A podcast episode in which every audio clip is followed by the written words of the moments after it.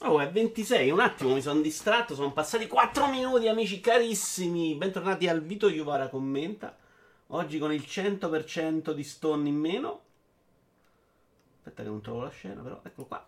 Ciao a tutti cari, ciao a tutti. Purtroppo sta cosa si smarmella senza motivo. Ehi, desmarmella. Ok, ciao a tutti cari, ciao a tutti.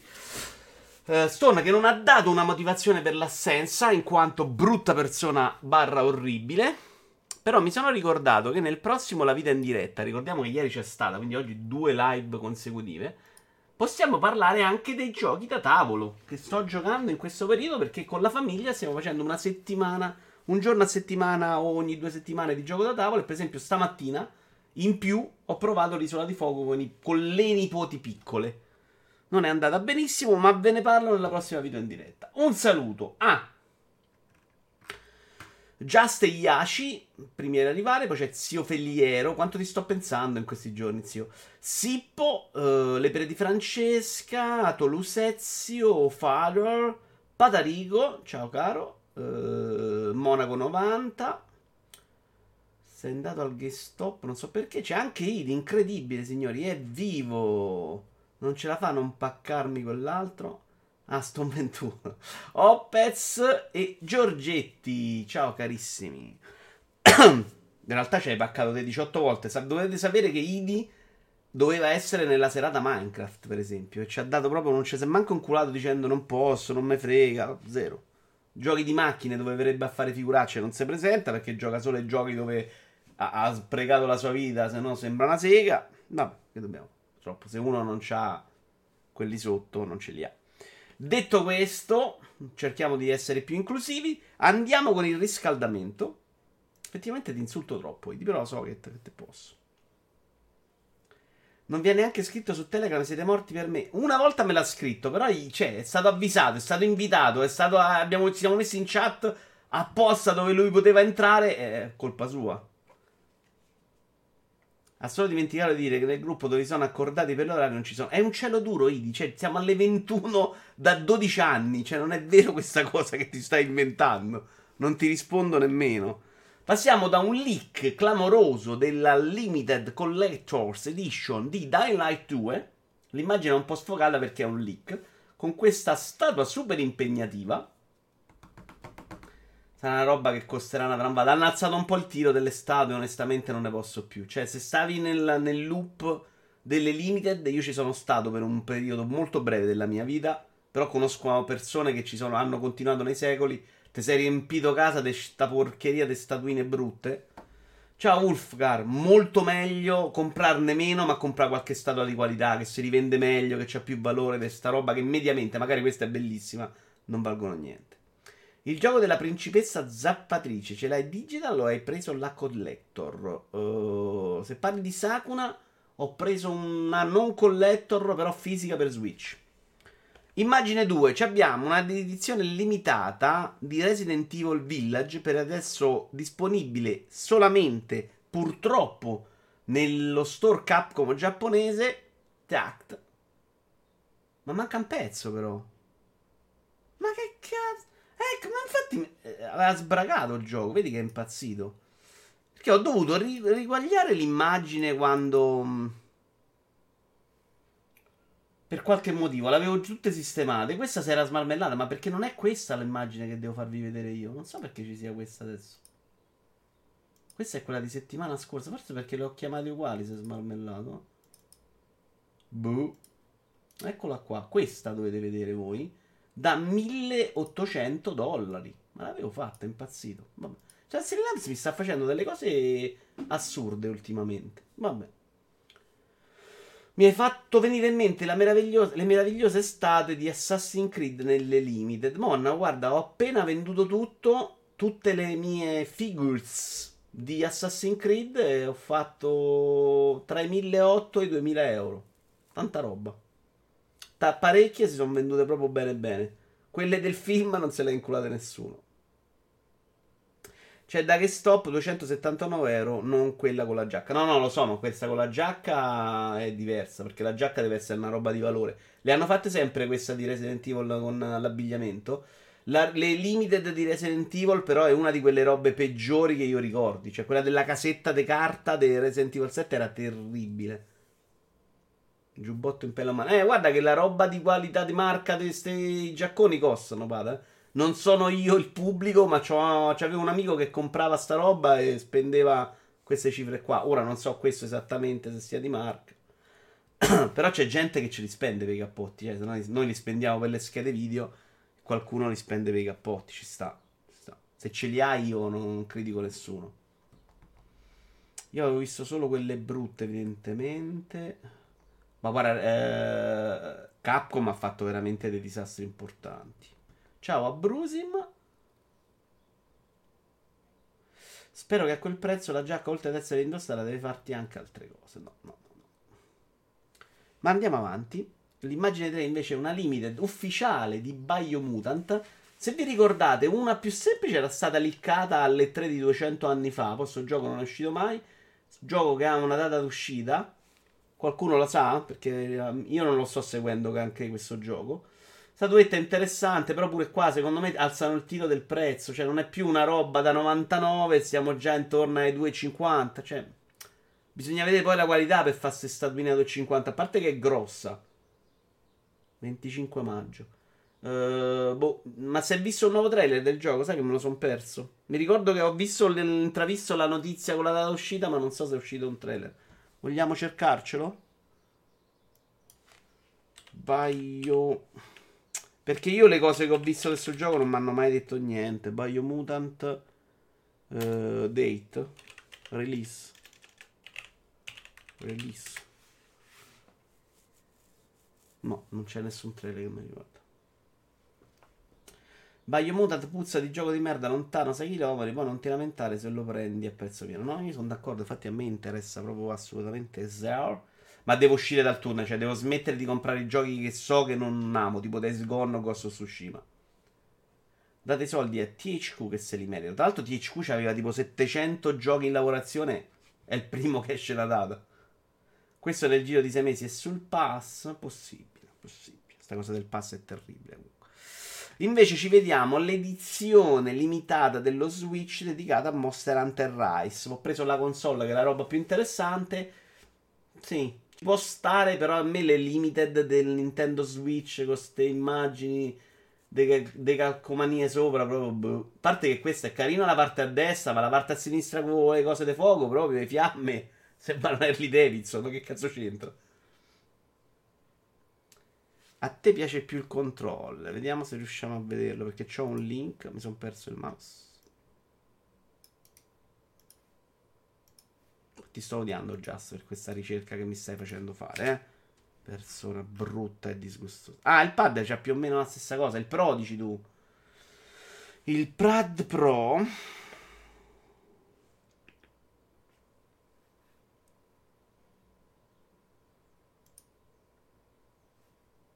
cliccato da parte sbagliata.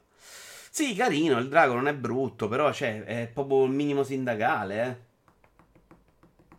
E che poi ti rimane sempre questa cosa anche quando ristufi del gioco. Questo non è un problema se è bella. Io ho comprato delle cose fighe dedicate ai singoli giochi, tipo il pad di Gears, ma le console limited di Zelda ne ho comprate diverse. Che prezzi? Io poi vabbè, l'altro giorno ho visto modellino della Mercedes FM1 di Fangio a 15.000, però boh. Tra l'altro su eBay, se vi interessa, si può trovare un Apple One assemblato da Wozniak e Job alla modica cifra di un milione e mezzo di dollari. Se siete interessati, signori, donate pure 2 euro qua magari, se siete interessati a quella roba da un milione e mezzo. Però andate. Pensa a quelli che hanno comprato l'Xbox One di Cyberpunk. Tanto esce Switch Pro, ste limited sono solo per miliardari annoiati. Ma poi non le trovo proprio irrilevanti. Cioè, quella, quella, rossa di Mario già aveva più senso, però era sbagliata per come era fatta. Altrimenti poteva avere un senso. Comunque, io direi che possiamo far partire il commento di oggi perché ce n'è. E partirei. Ciao Shuren. Non si sa niente di Switch Pro Shuren, ma soprattutto Shuren. Non lo chiedere mai Idi, è la persona meno informata dell'universo. Cioè, qui un professionista dell'informazione videoludica. Mi sembra più carino, ma vabbè. Uh, Nintendo Switch sta espandendo il mercato console, attirando nuovi console. Tra l'altro, poi parliamo di Switch Pro. Eh? Attenzione, Shure. C'è, c'è una notizia su Switch Pro, quindi non anticipiamo nulla. Uh, notizia di multiplayer.it, uno studio della compagnia di analisi Interpret su un campione di 9000 utenti, il 12% dei possessori di Nintendo Switch non aveva mai avuto una console prima. Nel 2020 questo valore è più che raddoppiato e ora è al 25%. È un dato molto interessante in realtà. Eh? Comunque Nintendo Switch sarebbe riuscita ad attirare più giocatori di quanto fatto dalle altre console, producendo un effetto benefico sull'intera industria tradizionale. A settembre 2020 aveva venduto 68 milioni di unità in tutto il mondo. Sono dei numeri allucinanti. Complimenti, bravi a loro. Sono contento e sì, ribadisco che questa l'ho proprio cannata comunque. Io che Switch potesse avere una pill sui giocatori già non ci credevo, ma sui non giocatori devo chiedermelo. Secondo voi perché una persona che non gioca viene attratta da Switch però? A parte uh, vedere un trailer di Zelda o la pubblicità di Zelda. Possibile che la roba tipo Labo, Mario Kart con circuiti li abbia portati dentro? No. Cioè, mi sembra strano che la, la Switch mi sembra che abbia attirato i giocatori per il mercato indie, che è quello che però non attrae mai nella vita i non giocatori. Dove se li sono andati a prendere questi? Chiedo, eh, perché a me fa proprio strano. Esce a marzo, dice Idi. Tranquillo, non seguire sto tizio che sa solo fare classifiche di 50 indie presi a caso. L'altro non sei venuto, sai quanto, quanto mi hai deluso. Uh, Switch Pro io la vedo come Half-Life 3, tutti lo vogliono, ma non esiste e probabilmente non ne avrà altre in futuro, dice Fader, come quelli che compravano Wii all'epoca. Secondo me dipende. Il problema, Fader, io lo ho. Cioè, dopo aver fallito Switch, fallirò anche questo. Ma io ho dei dubbi su Switch 2. Cioè, secondo me devi fare Switch Pro, non Switch 2. Switch 2 o l'evoluzione di una console tipo Switch deve essere una roba molto dirompente con l'idea. Altrimenti rischi di non avere un pubblico nuovamente. Cioè, di fare sempre la roba che non, che non, ha un suo pubblico di riferimento. Cioè, se la gente ha comprato Switch per l'indie, non ha bisogno di un'altra console. Ci va bene ancora Switch. Se lo gioca per i giochi Nintendo, che però è una roba che mi stupisce, perché c'è sempre una generazione di mezzo in cui i giochi Nintendo non contano più un cazzo. Sbagliando, eh. Perché Wii U, se ti interessavano i giochi Nintendo, ce li aveva. Quindi quella roba mi stupisce molto. Però vediamo come si comporta Nintendo. Io fa- adesso terrei lì buono Switch e farei una, una roba che migliora un po', tipo PS4 Pro ci può stare, magari porti a 1080 alcuni giochi invece che a 720p su dock, alcuni vanno a 60, cioè ci sta per chi vuole la qualità. Però non starei, sta magia la toccherei poco, ecco. È una console semplice, dice LK, sembra un giocattolo a stile e sembra facile da usare. Eh, lo so, però se la comprano perché è un bell'oggetto? Tra l'altro io sono proprio, visto che non c'è Stone, lo dico, a me è un oggetto che invece nel suo piace molto, anche a livello di, di qualità dei materiali. Ora, a parte il, il, drift che è una rottura di palle, che è vero, esiste ed è terribile. Però a me la console sembra bella, cioè è chiaro che Vita forse se te la ricordi in quel momento era più bella d'impatto, ma se prendo Vita e prendo Switch oggi, Switch è un sacco più bello secondo me, eh? questo schermo più grande, cioè a livello di dimensioni, di maneggevolezza meglio Switch, ma di tanto. Sicuramente Switch sta diventando, dice Just, una sorta di fenomeno di costume, ma non penso che siano le cose come il Lab, che non credo tra l'altro abbiano venduto molto. Ti dico che per me alla fine chi ha preso Switch di questo campione al 90% prende solo Just Dance o qualche altro gioco come Mario Party. Uh, Mario Party io credo che faccia meno di lapo, tra l'altro. Forse la possibilità di giocare con gli amici a Mario Kart e Mario Party. Poi con il lockdown magari ha attirato un po' di persone per distrarti un po'. Forse Animal Crossing può aver mosso qualcosa. Eh, Ingi, dobbiamo levarci. Che dobbiamo fare? Ingi, Ingi, Ingi, Ingi. Perché non mi dà però il suggerimento? Scrivere Ingi Master. Oh, stiamo parlando bene di Switch, visto che non ci sei, amico Stone. L'utente che stai cercando di bannare non esiste. Quindi cos'è quello? Un bot? Ingi Master 120. L'ho scritto bene però.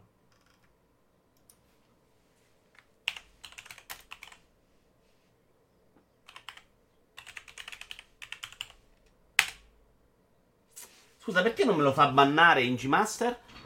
Qualcuno mi aiuta che è pratico? Mi dice che l'utente non esiste. Ah, perché non c'ha la I, sono un, è Inge Master. Ok, chiedo scusa.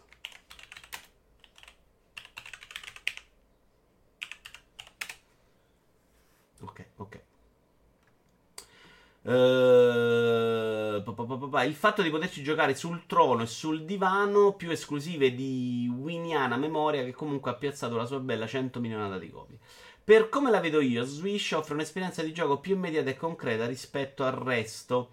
Però vi sto chiedendo, attenzione, non perché la gente si convince di Switch, che beh l'abbiamo capito, c'è un sacco di motivazioni, ma perché può portare dentro gente che non è interessata ai videogiochi. Come c'entra? Cosa è il gioco che spinge quell'utenza a giocare? Perché Mario Kart e classico e Zelda in realtà in televisione si sono visti il giusto, eh? non è una roba che ti martella in continuazione come The Last of Us quando esce, che lo trovi veramente dappertutto come pubblicità. Su canale 5, eh, poi sugli altri canali magari lo vedi di più. Oppure so io che non vedo i trasmissioni di un certo tipo e ci sono e non le vedo io. A me sembra strano che riesca ad arrivare con, come comunicazione. Infatti, io ho sempre un quadro molto limitato della mia famiglia dove quella roba lì non arriva. Cioè, la mia famiglia uh, Stadia non sa cosa sia. Lo Switch lo conoscono, a parte forse i due nipoti maschi, uh, piccolo e grande, perché, perché lo vedono a scuola, forse era piccola. Però per gli altri è più complicato, secondo me, conoscere Switch. Per mia madre che guarda Barbara D'Urso, mio padre. Mi sembra di stare tornando al momento di Wii dove la gente lo comprava solo per averlo in casa, per i party game. Ma io no, non credo proprio. Cioè, Wii, Wii era proprio la console di Wii Sport, eh. Questo non si può dire di Switch, secondo me. Pensavo l'avessero comprata per la portabilità. È vero anche che effettivamente è andata a sostituire la console portatile Nintendo che aveva un pubblico suo. Però erano giocatori, cioè se c'avevi il DS non ti ha portato no, per, come persona nuova, non ho mai avuto una console, no? il drift non è proprio una cosa da poco, eh, spero li massacrino con le class action. Sono d'accordo, alla fine purtroppo succede con tutti, non si sistema, perché anche quando lo ha riparato Stone comunque è tornato. Tanto ringraziamo Stone per i 34 mesi. Sì, è molto accessibile, viene comunque percepita come tale. Non ha l'aura di console per nerd videogiocatori, ma per qualcosa per tutti. Probabilmente è stato bannato altrove. No, no, avevo sbagliato io a scriverlo, credo. Poi l'ho indovinato. Secondo me Mario Kart è perché toglie il bambino dalla TV, dice padre Frediani. Grande Nick. Uh ma nella vita piuttosto la beta del gioco dei pattini. A cosa? Aspetta, Stone. Destiny? Ah, Apex. Ma perché mai nella vita Stone? Secondo me Apex Legend a te piace Stone. L'altro l'avevi provato, vero? Ho degli amici che mi hanno chiesto di Switch perché volevano giocarci sempre in coppia con party game, dice Opez. Vedi? È un universo che io non, non conosco e non comprendo.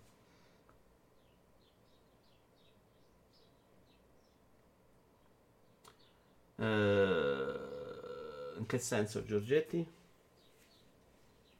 Spiegati meglio, Giorgetti, altrimenti è difficilissimo capire quello che stai dicendo. Va bene, io direi che possiamo anche andare avanti col ritmo. Qui saremmo litigato un'ora con Stonna, probabilmente, sul discorso se la console è bella o no. Il video sono i top 25 giochi Nintendo Switch di tutti i tempi. Aggiornata al 2021. Twitch accusata di ipocrisia per aver bannato a vita uno streamer minorenne. Adesso parliamo bene di Twitch perché rischio il ban per ieri e vorrei evitare. E attenzione, per parlare di Twitch ho scelto un video con le mie clip. Intanto Idi sta parlando di Apex. Allora, uh, Twitch è stata accusata perché ha bannato a vita l'account del giovane streamer Average Harry, che aveva 99, 90.000 follower a causa della sua età anagrafica quando lo aveva creato, cioè non nel momento in cui viene bannato, ma perché quando l'aveva creato era minorenne o addirittura sotto i 14, non so esattamente quale sia il limite di Twitch. Molti hanno fatto notare che la piattaforma non si è comportata allo stesso modo con altri streamer colpevoli della stessa violazione. Alcuni commentatori hanno poi fatto notare che molti streamer di Fortnite sono nella stessa posizione di Harry, ossia hanno iniziato la loro carriera quando avevano meno di 13 anni. Cosa farà ora Twitch? Bannerà tutti? O farà finta di niente per non, non autodanneggiarsi? Ciao Char, ma qui la domanda nasce spontanea. A voi. Io sono convinto che vadano tutelati. Ma secondo voi lo streaming deve essere una roba limitata ai minori? Di 14, di 13, di 15, di 18, di 16 anni secondo voi? O limite di 42? Domanda per voi. Ciao Matto.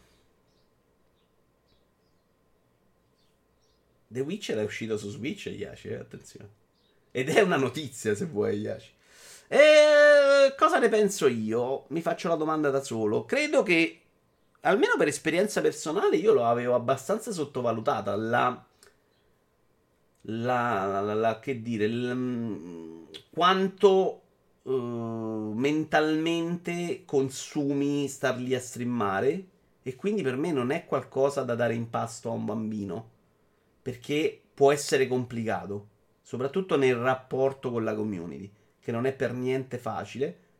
Eh, e, e ovviamente lo dico con le dovute proporzioni, quello che volete, insomma, no, sto parlando da grande streamer, però è proprio per quello, cioè proprio avendo un'esperienza in una, una versione molto piccola e ridotta, con una community tranquilla, non di deficienti, comunque è un'esperienza che mi ha provato in alcuni momenti. E non so se un, per un bambino sia legittimo lasciarlo andare a briglie sciolte. Deve essere limitata a seconda dei contenuti, secondo me. Attenzione, non la visione, è proprio lo stream, cioè se deve streamare o no. Twitch ha figli e figliastri. Poco da dire, ieri ho beccato una in bikini in una piscina che si scolava una birra. È inutile parlare di regole se non c'è uniformità di giudizio. Secondo me lì il limite è un po' la segnalazione, probabilmente. Non credo che loro abbiano una visione completa. Però su quel discorso che loro avevano cercato anche di, di limitare, cioè la telecamera piazzata uh, in un certo modo per mm, far vedere certe parti del corpo e non trasformare Twitch in una roba di, di incontri, secondo me su quello non stanno lavorando benissimo. Per il resto è complicato, cioè se devi evitare uno che dice una parola e mezzo devi affidarti a segnalazioni. Se non arrivano è complicato. Secondo me dice, Opez dice sì perché ci sono alcuni contenuti su Twitch tipo giochi d'azzardo che devono essere gestiti e non liberi a tutti. Attenzione, state facendo confusione. Non parlo di visione, quella è chiaro che deve essere limitato. Io parlo proprio di possibilità di far streamare il bambino. E quando si parla di bambino non si parla sempre di 8 anni, però ditemi se per voi va bene anche a 8 anni, ma si parla per esempio di uno dei 14. Il bambino di 14, il ragazzo di 14, che in alcuni paesi va in guerra, secondo voi è in grado di gestire il rapporto con la community? Ma tanto se non stanno qui a streamare, stanno in bagno a strozzarsi con la cintura su TikTok, dice Fate. Però quella è la visione di contenuti e va. Qui state, state confondendo, secondo me. O mi sono spiegato male io, visto che non, non ha capito nessuno. Non è il problema della visione dei contenuti, quello è un problema diverso e va affrontato. Secondo me sì, ma è già stato affrontato quello in teoria. Io parlo della possibilità di fare fare allo streamer il minorenne. Anche perché si parla qua di uno streamer bannato per quel motivo. Per me, almeno i minori di 16 non devono avere la possibilità di streamare. Però, secondo me, il fatto che se un quindicenne porta alla piattaforma un sacco di pubblico e soldi in pubblicità potrebbero anche richiudere un occhio. Però, effettivamente, già sopra i 16 si fa fatica a distinguere cosa bisogna fare e cosa no. Figuriamoci, i minori di 16. Secondo me, 16, dice padre Frediani. Lavoro a scuola e vedo grosse difficoltà nel percepire la vita su internet e fuori da internet. Manca completamente la percezione delle conseguenze, dice padre anche qui abbiamo un bell'articolo dopo e ne parliamo in modo più approfondito. Magari insieme a un adulto, dice Shar. Mugoman, immagino che tra fine elementare, inizio medie, quindi 12 anni, inizino a voler provare. Magari si può con un genitore che supervisiona, ma briglia sciolta io direi almeno 14, forse di più, ma chiaramente cambia da persona a persona. È chiaro, tu devi mettere un limite, eh? cioè, questo vale per il sesso, vale per tutto. Tra l'altro, loro vogliono molto prima farlo. I miei nipoti, io ne ho uh, di quelli piccoli, uno da 4, uno da 7 e uno da um, 9. E sia quella da 7 e quella da 9 e quella da 4 perché guarda gli altri due, imitano molto gli youtuber, lo guardano molto, quindi L'abbiamo trovati, per esempio, su iPad. Ho preso il mio iPad che usano le bambine, quello che ho dato a mia madre. Abbiamo trovato queste, le due femmine che fanno i video da youtuber. Cioè, vado in giro per casa, adesso facciamo la challenge. Idem per il maschio, che si è messo in casa sua. La madre ha trovato un video in cui si registrava come se fosse uno streamer. Quindi il loro desiderio arriva molto prima dei 14 o dei 12. Non è diverso da quei ragazzini su TikTok che fanno miliardi a 14 anni. Serve come al solito una legge chiara, ma su internet però è ancora il Far West e ogni piattaforma si fa le sue regole. Ovvio, stiamo parlando di Twitch, ma vale anche per TikTok, per YouTube, per tutto. Questo discorso è più generale, non è solo Twitch. Cioè, io parlo. Twitch ha una differenza, però, molto grossa, che è quello di. De... TikTok non lo conosco. YouTube, però, già è diverso, almeno che non si parla di live.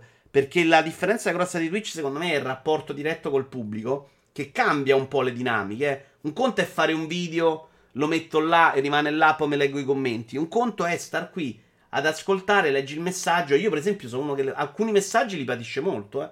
L'avete scoperto, insomma. Quindi mm, per me non è. È chiaro poi c'è quello che gliene frega niente. Probabilmente da bambino te ne frega ancora meno dei quarantenne. Però lo trovo molto meno banale come discorso di quanto si possa immaginare. Eh, e ribatto che ero al telefono. Switch è una console che sulla carta vince, ma è assemblata con materiali economici e non per una questione di prezzo. L'avevamo capito il tuo punto, Stone, ma oggi non ci sei e quindi questo l'ho giocato. E quindi oggi Switch è una console perfetta con dei materiali fantastici. Potevi stare qui a ribattere. Il non streamare lo metterei a lavare del pubblicare video su YouTube. No, no, non dico la visione, dico che comunque o si creano la community su Twitch o su TikTok o su Instagram, alla fine cambia poco. La società va in quella direzione, c'è poco da fare. Quindi lasciamo andare, Fader. abbiamo perso completamente, non dobbiamo più preoccuparci dei figli. È un'esperienza precoce, potrebbe sviluppare determinate capacità già da piccolo nel gestire un pubblico del genere. Dice LK. Questo ci sta, sono cambiati, non sono più come noi. Ah, ecco perché i giochi che ho giocato io sono le mie clip, cazzo. No, però questo chi è? Mottura. Ah, e noi giochiamo, ok.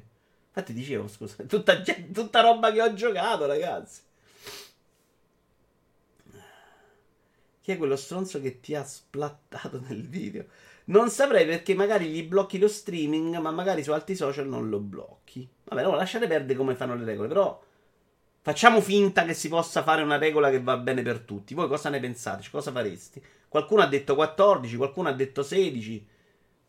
Quindi non c'è nessuno qui che pensa che i bambini debbano farlo. L'ha detto Fader che ha detto però lasciamo andare perché è incontrollabile. Però sono abbastanza convinto, Fader, che non sia un meteorite che sta cadendo sulla Terra. Cioè, è difficile, però sta roba dobbiamo affrontarla prima o poi. Soprattutto se si pensa che possa essere un rischio per i giovani.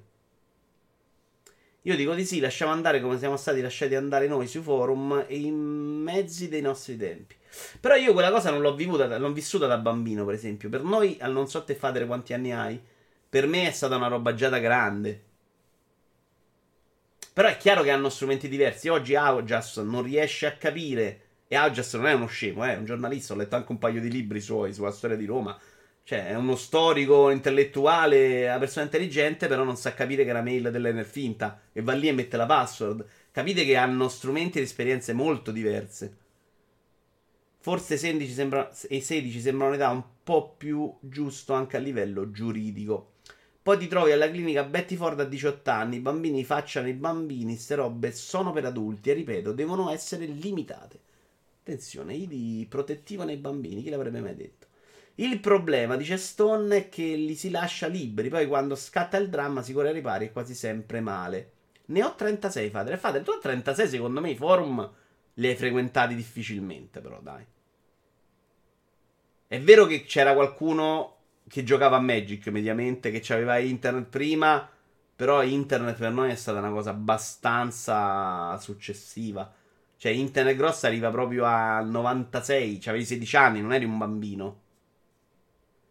Il fatto è che oggi i ragazzini bambini fanno troppe cose che dovrebbero essere precoci per la loro età.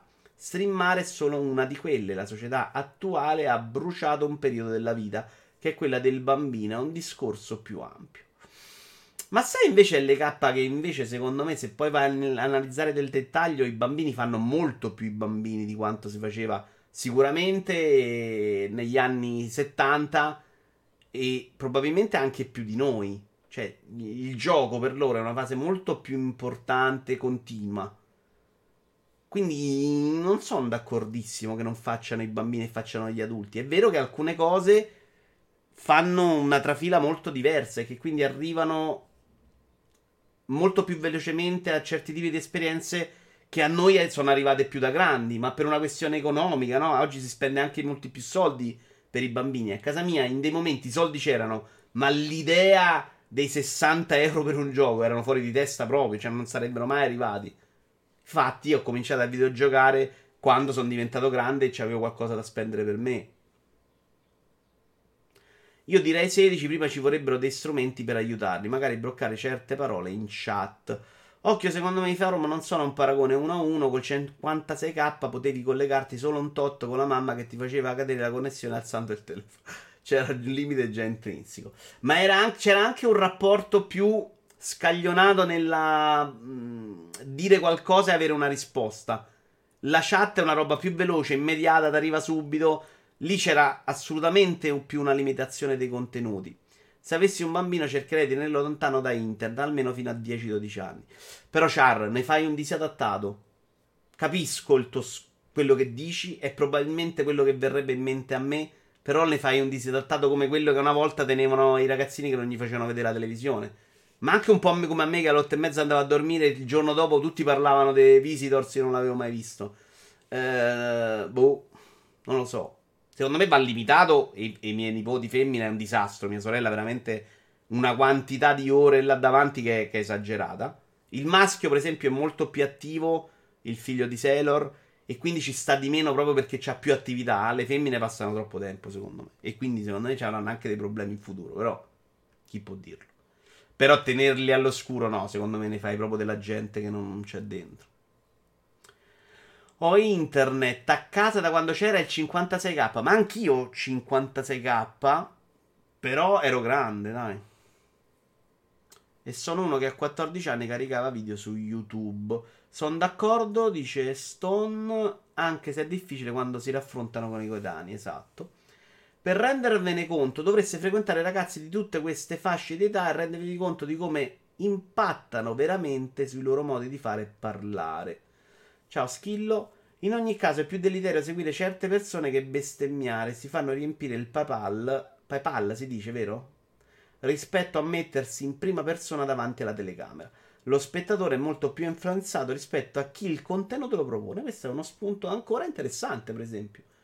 Tu dici che è più esposto da spettatore che da persona che lo fa. Io lo dico per esperienza personale, dato che lavoro con ragazzi dai 6 ai 20 anni, legalmente spero, matto. E sono tutti contaminati da questi streamer youtuber. Questo sì, però come eravamo contaminati noi dai cartoni, capisci che il loro punto di riferimento di intrattenimento, no? Tu facevi le mosse di Cane il Guerriero, De Rambo, loro lo fanno dei youtuber. Che è una roba che io continuo a non capire proprio da essere umano come si possa guardare, ma i miei nipoti non capiscono un cazzo. Ma anche se non gliene frega dei videogiochi, li vedo guardare un sacco Roblox, per esempio, e non gliene frega niente di Roblox. Non è importante. Quindi secondo me c'è tipo lì, sono ipnotizzati dalla voce, useranno degli strumenti assolutamente illegali. Oggi sono molto più precoci, ma solo nell'uso delle nuove tecnologie, io credo. Non sono sicuro che sappiano valutare ancora i pericoli. Ah, sono assolutamente d'accordo, Sharp. Intendo il concetto di infanzia come bambino, dice LK, che deve essere protetto da certi contenuti e certe esperienze. È inutile bloccarlo perché lo rendi emarginato. Sì, sì, se bloccarlo completamente, secondo me, fai, eh, lo ripari da una cosa, ma lo metti proprio a repentaglio da un'altra, dal bullismo. Non l'ho ancora provato, Skillo. Uh, sto provando a giocare Ghost of Tsushima, ma dovrei tagliarmi i testicoli e smetterla. Purtroppo ho questo difetto. Che, soprattutto se li ho pagati i giochi, non riesco proprio a uscirne. Però non credo che riuscirò a finire Ghost of Tsushima. Sarà già un miracolo se riesco a portarvelo nel prossimo video per il room. Guarda. Abbiamo finito il video, non stiamo vedendo ancora quello. Secondo me, ad esempio, creerà più danno Instagram e TikTok, soprattutto alle femmine, dice Fader. Non lo so. Capisco il punto, però non lo so. Ma loro dicono parolacce, versi, sembrano proprio stupidi. eh, vabbè, però lo pensavano anche i tuoi genitori di te, Matto. Al massimo io facevo le mosse dei Power Ranger elementari, esatto, non credere che i tuoi genitori pensassero bene di te. Eh, per Tsushima, se vuoi, ti ridò i soldi e la smetti. ti ringrazio. Sarebbe veramente utile fare questa cosa. Sì. Eh, ma ieri, infatti, ti ho detto un sacco di parolacce mentre morivo in uno scontro 200 volte con un tipo di, di combattimento che odio. Io avevo Paolo Bonoi su Bim Bum Bam, questi hanno dei buzzword, immagino, stranamente provenienti dalla tua zona, che ha un imprinting merdoso al massimo. Poi te li trovi davanti al parco e vorresti tirare dei nepa sulla piazza. Allora, questa cosa di Bonolis, estrapolo la parte odiosa del, del discorso di Didi, ma che ha un senso. Cioè, Bonolis era uno più qualificato per fare quello. Quelli che ci arrivano oggi, secondo me, sono molto più improvvisati. Ma non parlo proprio di qualità. Cioè, Bonolis arriva lì con una selezione, con gente vecchia che, che cerca di capire se è uno adatto a fare quella roba, è controllato, eh, verificato, il testo viene misurato, si va a capire, magari, magari proprio negli anni 80 non si faceva, però in, oggi immagino che ci sia anche qualcuno, qualche psicologo che interviene su quello che devono vedere i bambini o no. YouTube è una roba libera a tutti e non va benissimo. Pure nei nostri tempi c'erano le bambine che eh, rifacevano quello che vedevano su nella Rai. Mi pare normale. Ciao Vito, collector di Yakuza sul Game Pass, me coglione. Eh, lo so, sparapalle. Ma sarebbe una di quelle acquisizioni non malissimo, Microsoft Sega. Eh? Sega, anzi. Non è che Paolo Bonolis non sia un Monzoro. No, non sono d'accordo. Paolo Bonolis non è un Monzoro. Paolo Bonolis è molto bravo a fare quello che fa. L'unica cosa discutibile è quando fa diciamo cabaret, mo, cabaret molto fra virgolette e alcune persone del pubblico le sfonda proprio. Con un modo di fare che secondo me è molto più vicino al bullismo che alla comicità anche nella trasmissione quella che fa sul canale 5 la sera a volte è pesante per il resto secondo me è bravissimo. Cioè, tra l'altro parlare in quel modo non è facile niente cioè, secondo me è grande qualità. Che piaccia o no Instagram e TikTok stanno già creando problemi nelle ragazze enormi ad età insospettabili, dice padre Fediani. Da quando i media hanno acquistato importanza è sempre stato così e prima non so se era meglio la mancanza totale di stimoli. Ma in realtà Iaci non credere che non ce ne fossero, eh. cioè prima noi siamo convinti che non ce ne fossero e che nasce con la televisione certe cose, ma ricorda che prima si leggevano i libri, si andava a teatro, cioè certe robe comunque c'erano, eh. Nel libro che ho letto di Pirandello di, parlavo, di cui parlavo ieri, queste cose arrivavano, eh. Immagino che nell'antica Roma c'erano i bambini che rifacevano le mosse dei gladiatori, cioè, non... Secondo me è tutto fuorché nuovo. Poi probabilmente è molto nuova la follia. Tra l'altro stanotte ho visto il film che mi avete consigliato ieri, poi ne parliamo, ma non ne parliamo. Però secondo me quella parte di follia, di gente che si strappa i capelli e ti salta addosso è, è più nuova.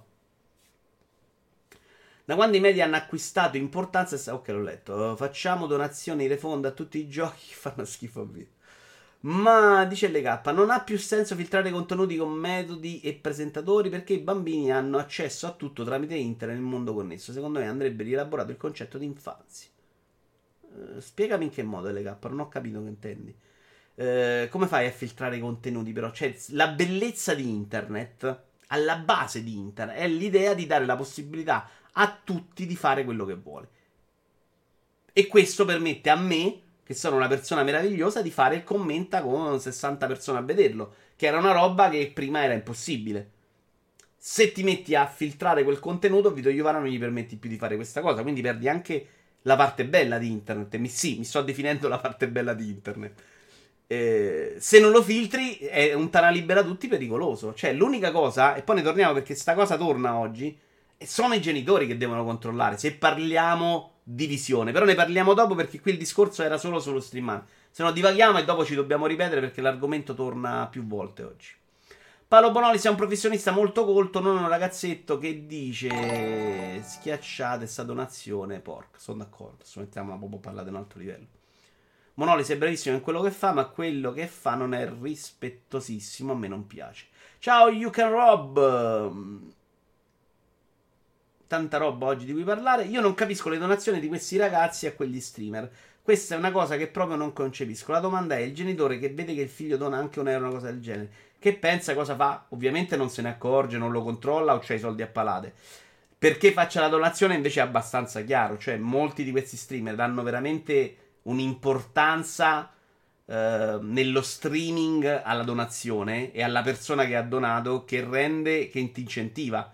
Se avessi potuto donare alla Caprioglio, tornando ai miei idoli della vita, mentre faceva la sua trasmissione alle 24 e lei diceva ti voglio bene Vito Iovara, probabilmente avrei donato alla Caprioglio a 14 anni. C'è chi si ricorda la rubrica dell'internet e chi in mente, diceva Yuger Rob. Il padre lascia la carta di credito così al figlio, inconcepibile. Eh, magari però... Che ti devo dire? Su Twitch è già più... Beh, in realtà su Twitch c'hai Amazon Prime. No, per donare devi fare PayPal, assolutamente.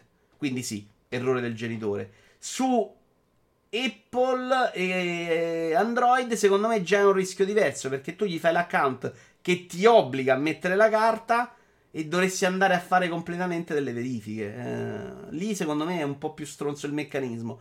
Dovresti poter creare un account, a parte che forse credo che si possa fare, eh, oggi. Molto poco la Caprioli. Eh, non è detto, eh, non è detto, eh, non è detto.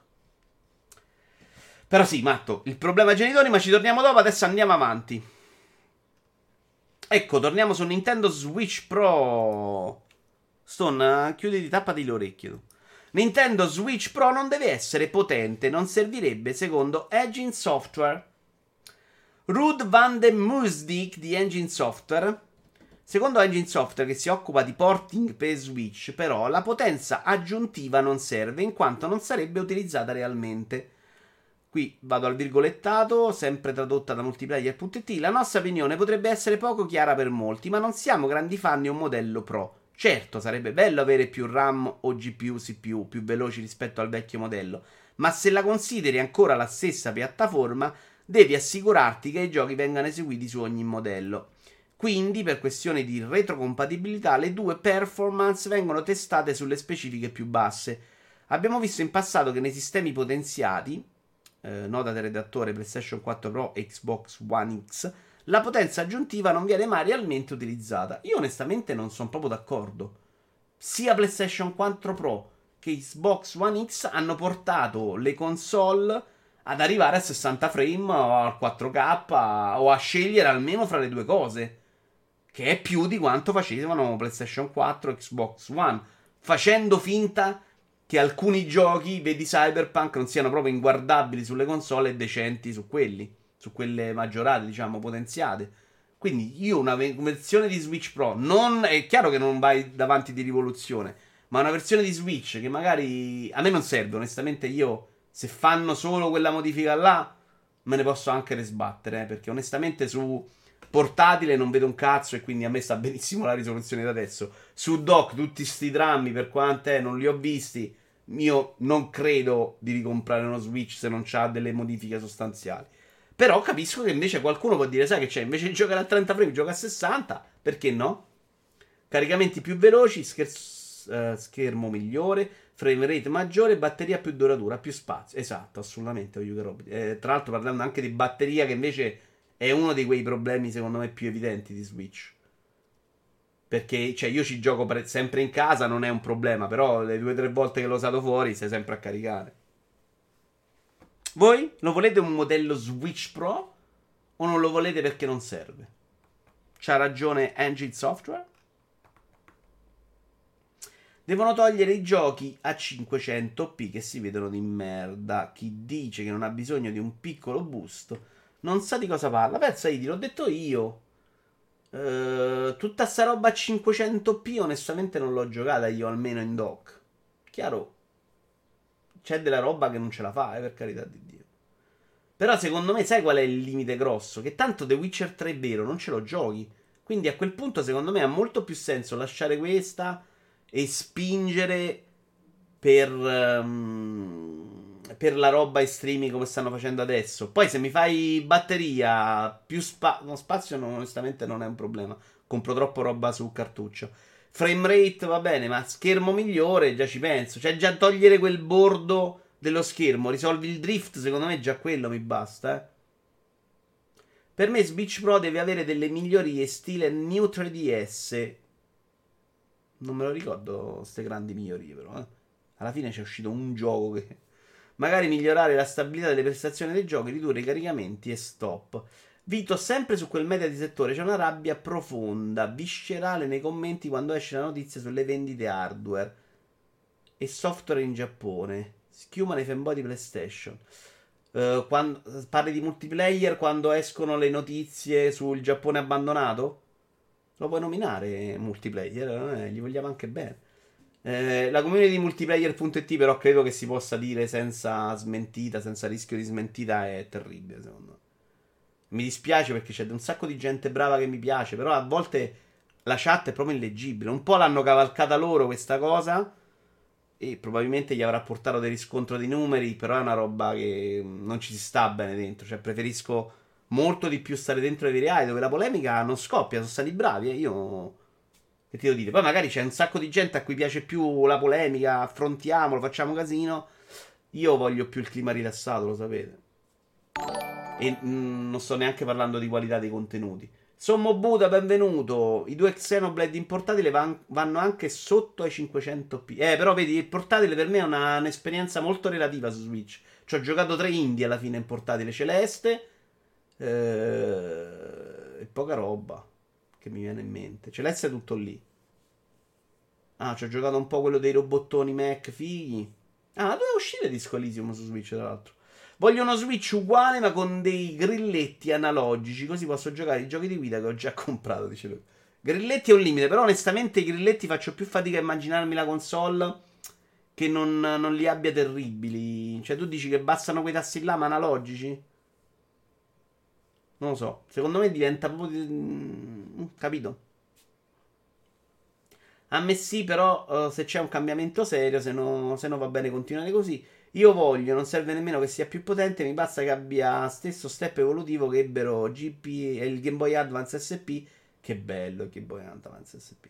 E DS Lite rispetto ai predecessori. Allora migliorami il wifi. Vero, altro difetto terribile con Mario Kart. È una, è una tragedia ed è un peccato perché Mario Kart.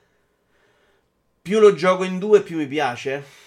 Cioè, se mi sposto di 30 cm mi toglie due tacchi. La vera domanda sarà il successivo dello Switch che si inventa. Non abbiamo parlato prima, o Yuga e Rob. Non ci ritorno sopra, però sono d'accordo con te. Secondo me Switch 2 è molto complesso. In questi giorni ho ripreso in mano Breath of the Wild e ho pensato che bello sarebbe vederlo girare a 60. In realtà Bruising puoi, ma non su Switch. Stavo dicendo un'altra cosa, ma me la sono scordata e quindi andrei avanti. Andrei avanti se siete buoni perché abbiamo gli argomenti scontanti. No, eh, i genitori oggi tornano 20 volte, cazzo. Adesso c'è, c'è morte TikTok. O Yuga e Rob, quasi niente, quasi niente. DLC di The Witcher, un po' di Ghost of Tsushima, un po' di Cyberpunk, ma sto giocando poco come non mi succedeva da un sacco di anni in questo momento. Morte su TikTok, anche il pericolo videogiochi nell'allarme lanciato dal sociologo articolo di Giorgio Melani proprio su multiplayer.it che però è molto bravo a specificare che non è una critica al tizio, anzi che l'articolo del sociologo non è una critica contro i videogiochi, ma una messa in allarme anche sui videogiochi riferito a questo argomento. Il sociologo Franco Ferrarotti ha scritto un appello molto interessante e condivisibile sulla diffusione dei social network tra i minori e i pericoli derivanti dal loro abuso o utilizzo distorto. Quindi ritorniamo all'argomento che stavamo affrontando prima e per questo avevo detto ci ritorniamo dopo. Che bello, discussione su educazione dei figli era un pezzo che non avevamo nel video di Commenta. È vero, ogni tanto torna, eh. Ciao, Doctor.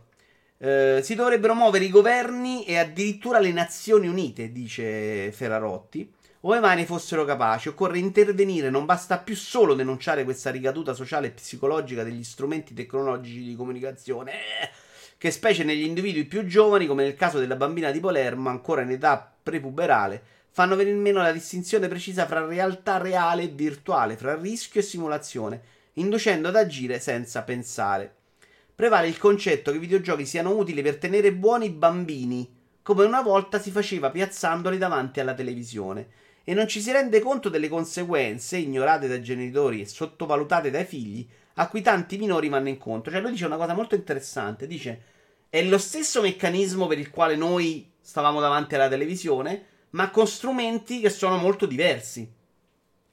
Si tratta di lanciare un allarme riguardante soprattutto la necessità di rimanere vicino ai figli e cercare di conoscere meglio gli strumenti che utilizzano, in modo da non incappare in un loro utilizzo distorto o sottovalutarne aspetti negativi. E secondo me questo discorso non fa una grinza. Cioè, qui puoi proibire tutto, puoi fare quello che vuoi, puoi star lì a dire questo è sbagliato, questo è giusto, blocco le chat, non indico le parole, non faccio la parolaccia. Il problema è che questi ragazzini vanno controllati quando fanno sta roba. Non è la televisione, dove c'era un controllo alla base e quindi o segui veramente tutto, oppure e non funziona il parental control mai nella vita, oppure serve che i genitori si sbattono se vogliono fare un figlio. Cioè, volete fare un figlio, voi dovete controllare. È così, non dovete romper cazzo. Capisco che sia faticoso e tutto, ma ne fate, oh. Eh, qui c'è un sacco di gente che fa pure il secondo, cosa per me assolutamente inspiegabile, però è proprio perché la loro idea è che vanno da soli e i ragazzini vanno da soli, sono come le macchine.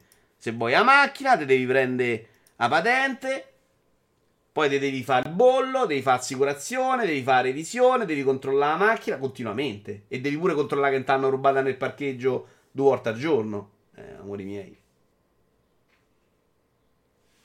Madonna, guardare sti video sento già l'FBI che butta giù la porta di casa. Ma a me, minchia, ma questi giorni sto a super rischio, eh. Ve lo rimetto, ve lo rimetto. Ah, casa tua, dici. Sono bambini, non l'ho neanche visto io. Come, ma giochi poco? Casino al lavoro? Eh, no, eh, non sta uscendo granché. Ho preso Hitman 3, ma non c'ho proprio voglia in questo momento. Capita oh, i momenti in cui c'è un po' meno voglia. Capita pure che sono tutti i giochi di merda che mi capitano davanti. Mi piace molto Cyberpunk, ma sto rallentando per aspettare che escano pure un po' di patch. Uh, miglior consiglio sull'educazione dei figli non fatelo, fatelo. Sono d'accordo, ma il problema grosso è che invece gli imbecilli ne fanno di più non capendone il problema, le problematiche, fanno più figli gli imbecilli e quindi nel mondo sono più imbecilli che persone normali. Quindi la Terra verrà distrutta dalla quantità di imbecilli creata perché loro vincono. I genitori non possono più permettersi di seguire i figli come venivano, come venivamo seguiti noi. Ormai la casalinga è un lavoro da privilegiati. Siamo... Ah, questo è tra l'altro molto vero. Siamo in una situazione in cui al 90% dei genitori lavorano entrambi e non hanno proprio la conoscenza base di internet, volta a capire cosa stanno facendo i loro figli. Non è sempre solo colpa dei genitori, ma anche dell'indotto che li porta ad essere assenti, impossibilitati a stare dietro a cose che non capisco. Vero? Oggi, tra l'altro, vedi, mi hai sorpreso. Oggi sembra una persona matura e aperta anche a altre opinioni. È stupefacente. È vero, però è pure vero che poi quando stanno a casa non se ne sbattono il cazzo. Però io la mia esperienza è più o meno quella. Cioè, che per loro quella roba sia una roba che può essere fatta perché c'è, quindi vuol dire che qualcuno, come si faceva con la televisione, controlla per loro. Quanto è chiaro che invece questa cosa non esiste. Gli unici figli buoni sono quelli delle pecore. Ah, ok, niente. Impossibile, altrimenti tutte quelle app di giochetti con forti meccanismi predatori in microtransazioni ne uscirebbero con le ossa rotte. Ci sono in ballo troppi soldi. Recidivo se fai il 2. Il 2 secondo me è criminale proprio. Cioè, come cazzo ti viene in mente? Esatto, Vito. I figli sono un lusso per chi ha tanti soldi e tanto tempo da dedicarci e chi ha le competenze per educarli, soprattutto nel mondo di oggi. Altrimenti te li trovi in bagno soffocati con la cintura per tornare al discorso di prima. Non vorrei fare questi esempi, però è un po' a rischio. Cioè. Uno dei miei due fratelli non riesce a gestire una di 4 anni che praticamente passa sempre il tempo da sola e le viene messo YouTube davanti H24 e dopo un'altra nata a luglio scorso vuole fare la terza. Perfetto. Ultimo gioco giocato in VR, ho provato l'espansione di Pistol VIP e mi crashava tutto prima della 3090, ho rosicato e non l'ho più toccato. Però mi ci devo mettere, anche perché voglio fare un po' di movimento VR, voglio fare un po' di... Che, come cazzo si chiamava? Game of Kilos VR, per cazzi miei. Idiocracy è sempre più la realtà. Idiocracy non l'ho visto forse. Ciao Dario, a tal proposito c'è il film Idiocracy. Ah, vedi? L'avete pensato insieme. Che parla proprio del fatto che chi è più stupido o meno istruito mette al mondo più figli. Eh, purtroppo è un fatto. Quando si poteva uscire la sera a cena, dice Matto, mi accorgevo sempre di come si comportavano i genitori a tavola. Lasciavano i figli davanti al tablet a giocare e a vedere i cartoni, così da non rompere le scatole. Questa cosa mi dà enormemente fastidio. Questo è un fatto. Google, ciao, non li sanno controllare e quindi quella è la soluzione, perché altrimenti sarebbero a correre dentro un ristorante a fare danno. Mia madre mi avrebbe ucciso se mi... Cioè, se mi alzavo, mia madre mi rompe il cazzo oggi a 40 anni a Natale, cioè, capisci? Cyberpunk ha un bug meraviglioso, Silverhand senza faccia. Eh, non proprio meraviglioso, Stone. Eh, boh, matto, però cioè, sono anche l'ultima persona che può parlare di educare i figli. Perché poi effettivamente, sai, quando ti arrivano i figli degli altri, cioè i miei nipoti, che sono cresciuti così, è difficile gestirli perché vogliono proprio un'attenzione H24, un'attenzione che io non chiedevo da bambino.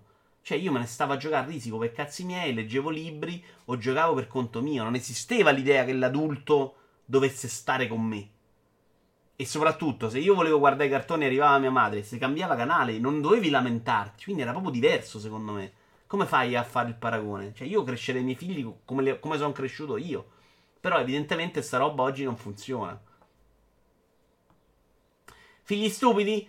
Ma se non studiano, c'è di buono che almeno non inventano nuovi modi di uccisione di massa che scelte. No, schifo, studio, lasciamo perdere, sta funzionando lo studio. Aggiungi il fatto che la scuola ha perso anche il valore educativo che andava a compensare anche l'incompetenza dei genitori e tutto si spiega abbastanza semplicemente. Bravo, Idi, ancora oggi, fantastico. Oggi veramente Idi, dovresti stare qui a fianco a me, guarda. Meglio di Stone. Teocrazia sta meglio o peggio con la testa, non so di che parli. Anche mia madre fa ancora così, ne ho 31, esatto, Matto. Però devo dire che a me rompe il cazzo. Sai, proprio sto in montagna, passiamo una settimana insieme. E io sono abituato a parecchiare e sparecchiare. Se una volta non fai, ti rompe pure i coglioni. I piccoli no. Ma perché a me a casa mia invece da piccolo lo dovevi fare. Cioè, apparecchiavi e sparecchiavi, non dovevi romper cazzo. E mia sorella, che era femmina, doveva pure lavare i piatti, forse a volte. Maschi no, quelli erano lavori da maschi. Questa cosa, grazie a Dio, è cambiata. Schillo, però stiamo a parlare di un'altra cosa. Smetti di farmi domande per cazzi tuoi. Sei bonino, dai, su. Ti ho risposto dieci volte, però devi capire anche da solo. Quello è un punto interessante. Ha perso anche perché non può più permettersi di educare i bambini che i genitori poi rompono il ca. Bravo, Iaci. È un po' come la medicina che non può più curare i dottori perché poi si fanno causa. A che età compreresti il, te- il telefonino a tuo figlio? Giro la domanda a voi. Questo è più complesso, secondo me.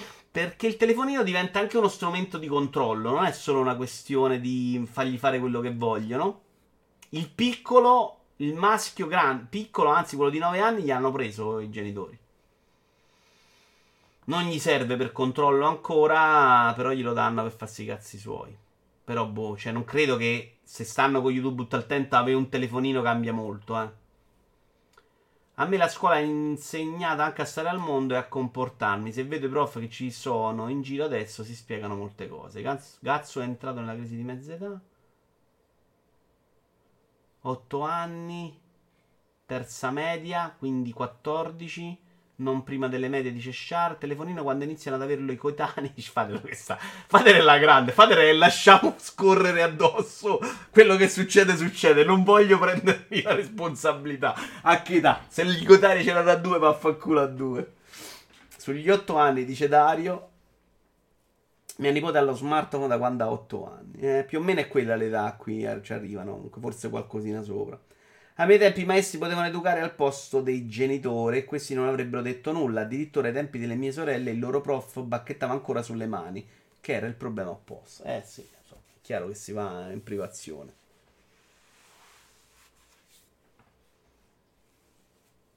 Siete tutti più o meno alle medie. Ci sta, dai, ci sta perché quando alle medie è quando cominci anche a uscire un po' da solo, eh. Io forse seconda, terza media ho fatto qualche uscita che me ne andavo in giro con l'autobus. È vero che per esempio a prendere l'autobus non mi doveva accompagnare nessuno. Oggi i genitori da quel punto di vista invece sono molto più terrorizzati e protettivi. E quindi devi fare una salita dei 400 metri ti accompagno io. A me a quell'età mi mandavano anche in chiesa che sta a 3, 2 km a piedi da solo. In un quartiere che ovviamente non è super trafficato all'epoca. Scusate, ce l'hanno tutti che cambia. Mm, lo guarda degli altri, anzi si crea un desiderio in più privandogli secondo me. No, no, fate, ma sono d'accordo, ho capito quello che dice, non era una critica, però è proprio tu non decidi, lasci decidere i genitori degli altri. Prima o poi qualcuno che dice glielo do, ci deve stare, capisci? Era quella la cosa che mi faceva ridere. Era meglio quando c'era il militare, almeno i maschi un anno di disciplina, disciplina se la dovevano pappare per forza. Dice VGA King del 72 che l'ha fatto il militare? Io no. Io sono, eh, eh però ero, ero, l'ultimo anno che dovevo farlo eh, e non l'ho fatto. Diciamo, non l'ho fatto, è capitato. In realtà per la vista che non ci vedevo, però ero abbastanza al limite con la vista. I miei me l'hanno data alle medici. Ops, no, io ero grande. Io l'ho comprato da solo a 18 anni. Era per, con i soldi del compleanno di 18 anni. Spendendo anche una trambara, tra l'altro. Andiamo avanti. Game Newell per il capo di Valve. Valve. Valve. Valve è venuta proprio bella, eh. Valve. Le interfacce cervello-computer sono il futuro dei videogiochi. Se giochi e finisci un Assassin's Creed è come aver fatto il militare. Sono abbastanza d'accordo. Siamo abituati a vivere, allora lo dice Gavin Newell in un'intervista al sito neozelandese TVNZ. Siamo abituati a vivere il mondo attraverso gli occhi, ma gli occhi sono creati con offerte a basso costo che non si curano di eventuali problemi di produzione o difetti. Dunque, se sono rotti o difettosi, non c'è modo di ripararli perfettamente, cosa che ha perfettamente senso in una prospettiva evoluzionistica ma non riflette propriamente le preferenze dei consumatori. Allora, io non ho capito benissimo questo punto,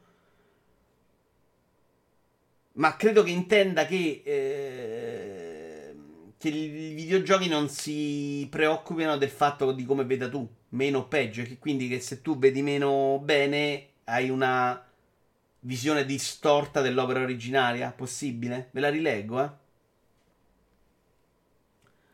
Siamo, non parla di età, non, parla, non dice da 5 minuti, dice che è il futuro. Tanto Teo ci sta ostando, grazie mille carissimo.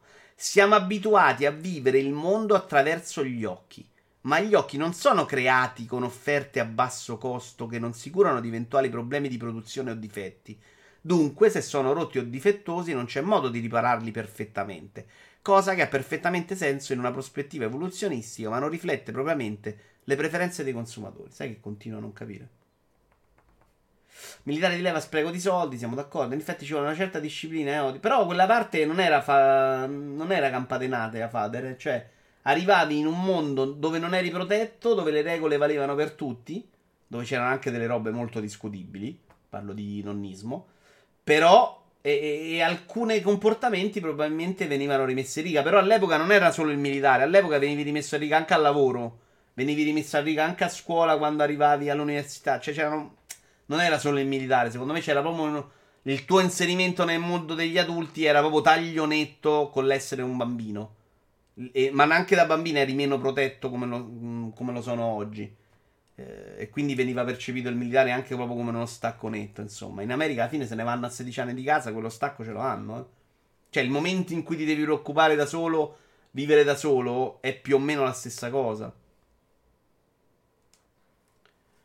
Uh, in quell'intervista fatta a piedi nudi per qualche motivo e facendo questi discorsi pare sempre di più un guru di qualche setta. Io non ho capito questa cosa. Adesso vi leggo la seconda parte. Eh. Dice di barassare gli occhi e metterci, e metterci dei cavi nella testa, dice Idi. Io non ho capito cosa voglia dire l'articolo. Madonna, la cinematic mode, togli sto scempio. Eh, esatto, come dice Vito, era la società che era diversa più che il militare. Rebic col Milan avanti. Minchia, sto cazzo di Che rigorista Ibra. Che vuol dire? Ha sbagliato rigore? Per quanto riguarda l'esperienza visuale, la fedeltà grafica che possiamo arrivare ad ottenere, il mondo reale smetterà di essere il metro che possiamo applicare per quanto riguarda la migliore qualità possibile. Fino a qua diciamo che è comprensibile. Ha spiegato il capo di Valve viene fuori che gli engine di gioco sono molto utili per simulare molte informazioni di cui c'è bisogno per creare una mano simulata per le persone. Puoi far evolvere un software molto più velocemente di quanto sia possibile far evolvere delle protesi. Dunque possiamo fornire un framework entro il quale è possibile sperimentare anche in questo senso con i pazienti. Sì, credo che faccia il discorso che fai, cioè non ti devi preoccupare di fare una protesi, ma modifichi il cervello in modo che cammini bene, una cosa del genere. Ah, ok, grazie, buona volante. Un altro rigore al Milan. Madonna mia, però, 180 rigori quest'anno.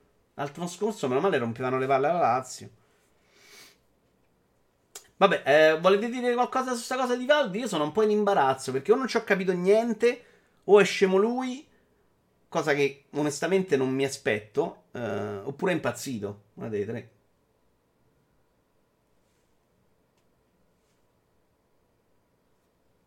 Sì, vado avanti, eh. Dopo sì, poi parliamo di realtà virtuale nella news successiva. Gip aveva bevuto, ci sta. Ti devo questo video così. È il mari- Però è Maria, vedi, tu soffri, ma io soffro lo stesso quando mi fai vedere i trailer di giochi marroni. Quindi un po' te lo dovresti beccare. La realtà virtuale fa male? Quali sono i rischi nell'utilizzare un visore VR? Cioè, allora, uh, questo è di everai.it e si parla un po' del, dei problemi della VR. Uno è molto semplice, il primo, motion sickness, una sgradevole sensazione di perdita dell'orientamento e di vertigini che ricorda un po' il mal di mare è molto soggettiva e dipende da quanto i nostri sensi vanno in contrasto tra di loro, ovvero da come il nostro cervello riesce a interpretare quello che sta succedendo. Il fastidio, infatti, risulta decisamente attenuato se oltre al visore si utilizza anche una piattaforma di movimento che permetta a tutto il corpo di muoversi in sincronia col personaggio del gioco. Questo lo sappiamo tutti, praticamente si rompe il cervello perché ti muovi, il corpo è fermo e quindi il cervello dice ma che cazzo stai facendo? Togli questo caschetto deficit. Proprio questo dice il cervello. Altre cose però invece secondo me si conoscono meno, tipo la stanchezza oculare. Indossando un visore per realtà virtuale, gli occhi si ritrovano molto vicini alle due lenti che riproducono l'immagine in 3D e si stancano quindi molto più in fretta rispetto a quando si guarda un normale schermo. In molti casi rimanere con il visore per più di mezz'ora causa stanchezza e secchezza oculare. Per mantenere l'attenzione si sbattono meno le palpebre e mal di testa. Tutti gli esperti consigliano di fare molte pause, possibilmente ogni quarto d'ora, per evitare queste problematiche e per mantenere il contatto con la realtà. La roba del contatto con la realtà non la commento, sinceramente, dipende molto da, da, persona a persona. Non è stato mai un problema. Ma neanche questo problema di stanchezza oculare per me. Però io ho gli occhiali in mezzo eh, sempre mal di testa e quindi se, se mi fa venire mal di testa il caschetto non me ne accorgo fondamentalmente e, e poi non è che ci ho mai giocato per 100 ore però onestamente anche quando ho giocato Half-Life uh, Alyx che ci ho giocato magari per sessioni più lunghe tutti questi problemi non ce li ho avuti per me il problema è l'appannamento degli occhiali Anni 80, dicevo che Rob. Vito, ma hai Quest 2, ultimo gioco vuoi giocare? Lo hai già detto? No, schifo, ti avevo risposto e ti ho detto l'espansione di Pistol Whip. Eh, non ho Quest 2 perché ho Rift S e chi se ne incula. Eh, mi comprerò Quest 4 perché mi hanno rotto i coglioni. E soprattutto questa cosa che Rift S non se lo inculano mi, mi fa sbottare proprio. Dipende dove l'hanno fatto. A Roma c'è una caserma che veniva chiamata Albergo Macao. Ovvio che il militare lì non è militare. Eh, però ci andavi da raccomandato, Stone. Sì, sono d'accordo. Sarà un vecchio di merda, ma forzare il cervello ad essere ingannato per ore e ore mi sembra una roba deleteria al massimo. Finché non ci sarà una tecnologia abbastanza evoluta, la cavia preferisco che sia tu a farla a 1000 euro a visore. Baidi. Per me la VR quando funziona è abbastanza il sogno della vita. Cioè, non posso, posso proprio. No, trovo incredibile che si possa sostenere il contrario. Cioè, roba come Super Hot War, secondo me, è proprio esattamente quello che ho sognato sempre di giocare nella mia vita. Cioè, io all'interno del videogioco, gli altri giochi non lo possono fare. Cioè, mai, mai, mai, mai, mai. Vogliamo parlare del porno war? Quello sì che è Evolution. In realtà, che roba è assolutamente deludente quel poco che ho provato io. Tentativi molto limitati, molto poco. Però è semplicemente una che te cavalca con i video che neanche prendono tutto l'angolo. Una, una tristezza proprio. E video di pessima qualità. Secondo me in questo momento è improponibile. Uh, l'ultima cosa è il senso di straniamento e di isolamento dalla realtà è assicurato perché tutti i sensi si ritrovano coinvolti e smettono di comunicare con l'ambiente in cui ci si trova in quel momento. Chi utilizza il visore non vede né sente alcunché e non è raro inciampare nei capi, sbattere su uno spigolo e urtare qualcuno mentre ci si trova nel bel mezzo di una sessione di realtà virtuale. Quello però dipende anche dal fatto che c'hai gli occhi coperti, secondo me. Idi, comunque, il tuo discorso, secondo me, vale fino a un certo punto, perché se il motion 6 era un problema anche delle auto inizialmente, eh. cioè, capisci che quando da ragazzino per la prima volta prendi l'auto, l'automobile c'hai lo stesso problema, anche lì il cervello si rompe, nello stesso identico modo. Poi ci siamo abituati e questo problema non ce l'hai più. Fai il commento da quando hai 12 anni, lo sai che il VR uccide la trasmissione, ma perseveri diabolicamente. Ma no, io faccio quello che mi spinge a, il cuore, quello a cui mi spinge il cuore. Anche olfatto e gusto, dice Johnny. Consigli Super 8 VR, me ne hanno parlato tutti. Bellissimo, uno dei più giochi più belli per VR. Capolavoro. Non c'ha niente a che vedere con Super 8. Dopo 20 secondi di wow il porno è assai deludente. In realtà io non ho avuto neanche quei 20 secondi di wow, assolutamente. L'ho avuto molto più per uh, la roba di Next VR in cui fanno vedere degli estratti. Tra l'altro fanno vedere anche le partite NBA dal vivo Oppure stavi dietro la porta del Real Madrid. Quella roba, per quanto sia una merda al momento, secondo me quella un po' di wow me lo dà. Il porno proprio no, sinceramente. Eh, va bene. Senso di stranamente isolamento mi sembra un po' esagerato, onestamente. Cioè, il problema di sbattere è reale. È vero che perdi a volte un po' la cognizione del, di essere all'interno di un videogioco perché non vedi neanche più il quadrato. Cioè, del Rift, cioè il quadrato di protezione che serve proprio a dirti, oh, non ti muovere oltre questo ambiente, ma non riesci a staccare in modo così facile. L'auto, dice Idi, è comunque un'esperienza reale con una profondità reale. Sei solo te che ti muovi seduto in un mondo reale, non tu che sei ingannato al movimento di fronte a due microschermi senza profondità. È ben diverso, secondo me. Sì, probabilmente all'atto pratico sì, però poi se vai a vedere il senso dell'ossaramento, del come inganni il cervello, boh, onestamente non ci vedo proprio questo dramma. E poi io onestamente con Rift motion sickness molto poca sono capitati qualche gioco che mi hanno proprio distrutto e non ci gioco. Cioè, ce n'è uno per Outcast, volevo proprio morire, ti giuro. Poi mi ero preso l'impegno della recensione, ho continuato a giocarlo, ma cioè, sono stato al limite del vomitare per tre volte su tre. Ciao Retrobigini! Ninja e comportamenti tossici su internet. Oh, di questa roba per te. Eh, non mi ricordo come si chiama Schillo. Era un gioco di una motoretta che si muoveva a 360 gradi. C'è una recensione su Outcast. Non mi ricordo il titolo perché era assurdo. Lì sono stato malissimo. Però capita, eh, non è una cosa impossibile. Con uh, Farpoint per PlayStation VR, non nella campagna, ma nell'online che ho fatto con Paolo Ceccotti, sono stato malissimo. Perché lì la telecamera la muovevi a 360 gradi è stato un delirio. Però con PlayStation VR soffro molto di più che per Rift. Cioè, secondo me la qualità dell'immagine, sta cosa la migliora. Il passaggio al Rift è stato assolutamente fantastico da questo punto di vista. Con PlayStation VR, tra l'altro, la prima volta che arriva PlayStation 1, mi metto là, loro ti dicono: Guarda, fai con piccole sessioni, massimo 10 minuti, 5 ore io. E sono stato tutto il giorno dopo per 24 ore ancora con questo odore di plastica nelle narici che mi faceva venire un senso di nausea. Uh, tutto inganna il cervello, anche gli occhi naturali stessi. L'immagine è trasmessa all'incontrario e da due canali separati. Il cervello che poi unisce tutto, dicevano io che Rob. Questo è Ninja. Ciao Verline85. Tyler Ninja Blevins in un'intervista con il New York Times. Tutto si riduce alla genitorialità, tornando sempre all'argomento. Oggi è, eh, torna spesso. Vuoi sapere chi è tuo figlio? Ascoltalo quando gioca ai videogiochi. Ecco un'altra cosa. Come fa un bambino bianco a sapere di avere privilegi se i suoi genitori non glielo insegnano mai? Beccate questa. E soprattutto bisognerebbe far ascoltare ai parenti di, di quello che fa quando è in chat. Ninja ha continuato dicendo che non è il suo lavoro insegnare ai bambini la cultura o gli argomenti relativi al razzismo e allo stesso tempo lo streamer ha notato che l'illusione dell'anonimato di internet incoraggia le persone a dire quello che vogliono. Sto cazzo però, eh? Che astuto. Eh, sul fatto che non debba essere lui a educare, sapete come la penso? Sono assolutamente d'accordo e anzi i genitori devono rompere il cazzo di trasformare sta gente in educatori. Sulla responsabilità ho un'idea un po' diversa perché secondo me comunque quando hai un pubblico clamorosamente grosso e hai un pubblico di bambini devi essere più responsabile automaticamente. Ma anch'io se parlo ai miei due nipoti e non a voi cambio registro comunicativo. Sto più attento a quello che dico perché so che sono, possono interpretare in modo diverso uh, il mio messaggio. Per esempio, una cosa che Tata Luciana sconsigliava tantissimo, parlando del massima eh, esponente educativo mondiale, eh, era di non usare il sarcasmo con i bambini, perché non sanno elaborarlo.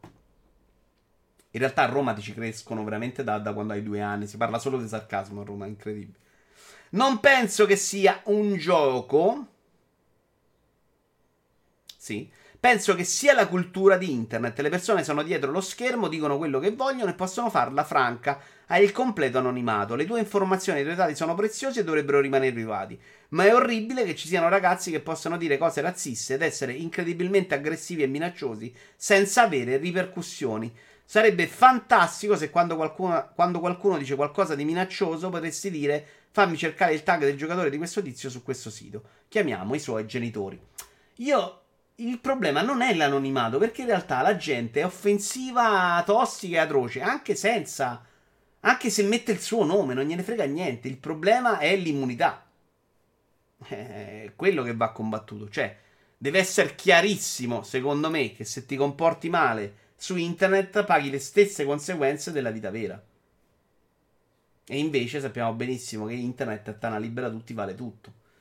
Quindi o decidiamo che, che si può fare tutto e non ti devi offendere, quindi pazienza, cosa secondo me problematica perché poi ci sono persone che sono meno forti eh, mentalmente e possono accusare in modo diverso, oppure è ora che si arriva alle conseguenze.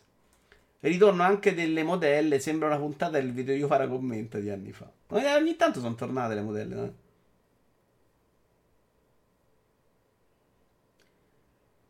Uh, ma perché se diciamo né di me ad un calciatore razzismo, ma se diciamo ciccione ah, uh, di, a un calciatore razzismo, ma diciamo ciccione ah, oppure però di merda va bene? No, no, non va bene nessuno de, di tutti. Io, io mi sono espresso su questa cosa del ciccione. Cioè, tra l'altro, se me lo dico da solo mi diverto, se me lo dice un altro lo uso. Il famoso bar di Facebook dove non volano mai gli schiaffi, dice Fader. Giorgetti, e comportati a modo, se non te ne metto più, eh. Un po' più educazione. Magari quella è una laureata in fisica, cazzo. Lui non è tenuto ad educare, ma eticamente dovrebbe sentire il peso della responsabilità di quello che dice. Però lui non dice che non, non deve averlo, eh. Poi questi vedono i ragazzini come dei bancomat e i discorsi si riducono a zero. Il problema semmai è che i ragazzini sono dissociati tra il pubblico e il privato. La battuta pesantissima che noi faremmo in privato, solo in privato, loro la scrivono direttamente in chat, non riuscendo a cogliere la differenza. Sì. Sì, però sono anche cresciuti in un ambiente online dove sta roba è la normalità.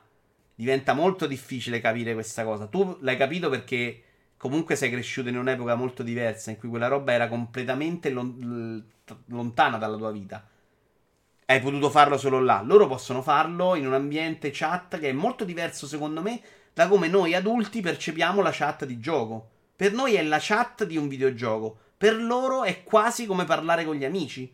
Ne, facciamo, ne parlavamo settimana scorsa. E quindi, secondo me, anche quello dà un livello diverso di percezione del comportamento. Non tu, Vito, ma dico la FIFA non fa le campagne per i No, no, ma ho capito, non roba, ho capito. Eh, in realtà perché il... Eh, ne ho parlato nel mio libro Figli di una dieta minore. Cioè, l'essere grasso è considerato una colpa, esattamente... Ma forse più del, um, del, dell'essere un tossico fumatore, perché lì è dipendenza per loro e quindi no. Il grasso è colpa tua e quindi ti attacchi a cazzo, cioè non devi rompere i coglioni. Quella è la percezione. Che a volte può essere vero, ma secondo me ci sono de- de- dei comportamenti più complessi dietro che andrebbero cominciati a, a, ad ascoltare, quantomeno a pre, andrebbero presi in considerazione come altre problematiche. Mi è piaciuto molto l'intervista a David Letterman, per esempio, della cantante quella grassa, che però ne sta facendo un, una roba mm, che la qualifica come persona. Qui parla dell'argomento e guardatela perché è molto interessante. Non mi ricordo il nome perché sono rincoglionito. I nipoti di Antonella si scannano in chat e poi beccano dal vivo e si scannano anche lì. Basta andare sotto ai post della Lucarelli e vedere che robe gli scrivono qualsiasi campione di età. Semplicemente c'è questa diffusa convinzione che se lo scrivi su internet non vale, è proprio un problema culturale. Era uscito un articolo su un giornale o un messaggero o Corriere della Sera in cui erano andati a intervistare alcuni di questi rincoglioniti che magari c'erano robe tristi, eh, tipo ti auguro il tumore a tuo figlio che muore di cancro, gli tagliano una gamba. Gli vanno a sparlare, ah, ma io mi diverto, per me è una roba rilassante, capisci? No, non capire che stai facendo invece una cosa che dall'altra parte arriva in un altro modo. Eh, però secondo me servono le conseguenze. Sta roba la risolvi in modo molto facile. Devi andare a PA. Ti vai a PAP1. Secondo me risolviamo anche il problema delle tasse in Italia, eh. Mica tanto, dubiotte. Hai fatto questo insulto gratuito del cazzo esagerato? Dubiotte. 200 euro. Non uscì, se no è cartella equitalia. Abbiamo sospeso le partite, giornate di squalifiche, stati chiusi per Balotelli, Montari, eccetera, ma parallelamente abbiamo dato il ciccione ai Guain in continuazione. L'argomento è complesso. Eh, vabbè, lì magari è un po'. C'è un po'. Dai, lì è un po' più complesso. Cioè, lì capisco pure la, la differenza di insulto, eh. Cioè, se io dico pippa hot, eh, manco quello va bene, però è hot, cioè va punito. L'argomento è complesso, ma le responsabilità nell'educazione non possono essere date agli streamer. È responsabilità dei genitori controllare i figli sui social. L'opinione mia. È opinione di tutti, però non. Lo era anche quando Pippo Baudo parlava. Pippo Baudo una responsabilità se la prendeva, come se la prendeva Paolo Bonolis. Cioè, so che sto parlando a un pubblico che ha meno strumenti, so che non sempre i genitori stanno a controllare. Uh, devo limitarmi e devo essere bravo non a educare ma non superare le regole, a parlare con il linguaggio delle persone, par- come parlerei con dei bambini per strada, perché se Ninja va a fare un comizio e davanti c'è i bambini, quel registro dal vivo lo adopera, cambia, no, cambia quando stai con le persone, no? in base alle persone con cui parli. E la live deve essere fatta allo stesso modo, perché se stai parlando a quel pubblico e lo sai, devi autoregolarti in quel senso. E non vuol dire io ti devo educare, ti devo insegnare cosa è il razzismo quello lo devi fare tua madre. Però io non devo usare la parola con la N per fare il simpatico perché so che quello non lo capisce. C'è da dire che gli streamer e i social dovrebbero avere una targetizzazione in base alle tasche. È un discorso complesso oggi no, dai. Anch'io mi diverto così con queste cose. Eh, ne abbiamo parlato un po' di volte, appunto, lo dico in privato. Oppure smesso di farlo online perché mi rendo conto che non è più aria per queste cose era la Lizio la cantante. Il problema degli insulti. Ah, Lizio, bravo. Tra l'altro c'è delle canzoni che ascolto molto volentieri. Il problema degli insulti su internet lo risolvi come lo risolvevi alla fine di Jay e Silent Bob Strike Back. Non so di cosa stai parlando. Taylor cappestami. Ehm, Taylor Swift aiutami a laurearmi in fisica, si dice. Io ancora sto cercando di capire il video perché è attinente alla discussione. No, il video era proprio perché non c'era un video per la discussione e in questo modo uso video che non c'entrano niente. Servono a distrarvi, servono ad addormentarmi. Ehm, mi scordo ogni tanto qualche pezzo, ma andrà avanti. Oggi discussione molto interessante. Eh, però me lo scordo. Mi devi mandare un messaggio privato, Luca, se vuoi farmi ricordare le cose. È impossibile che io mi ricordi le cose fine live.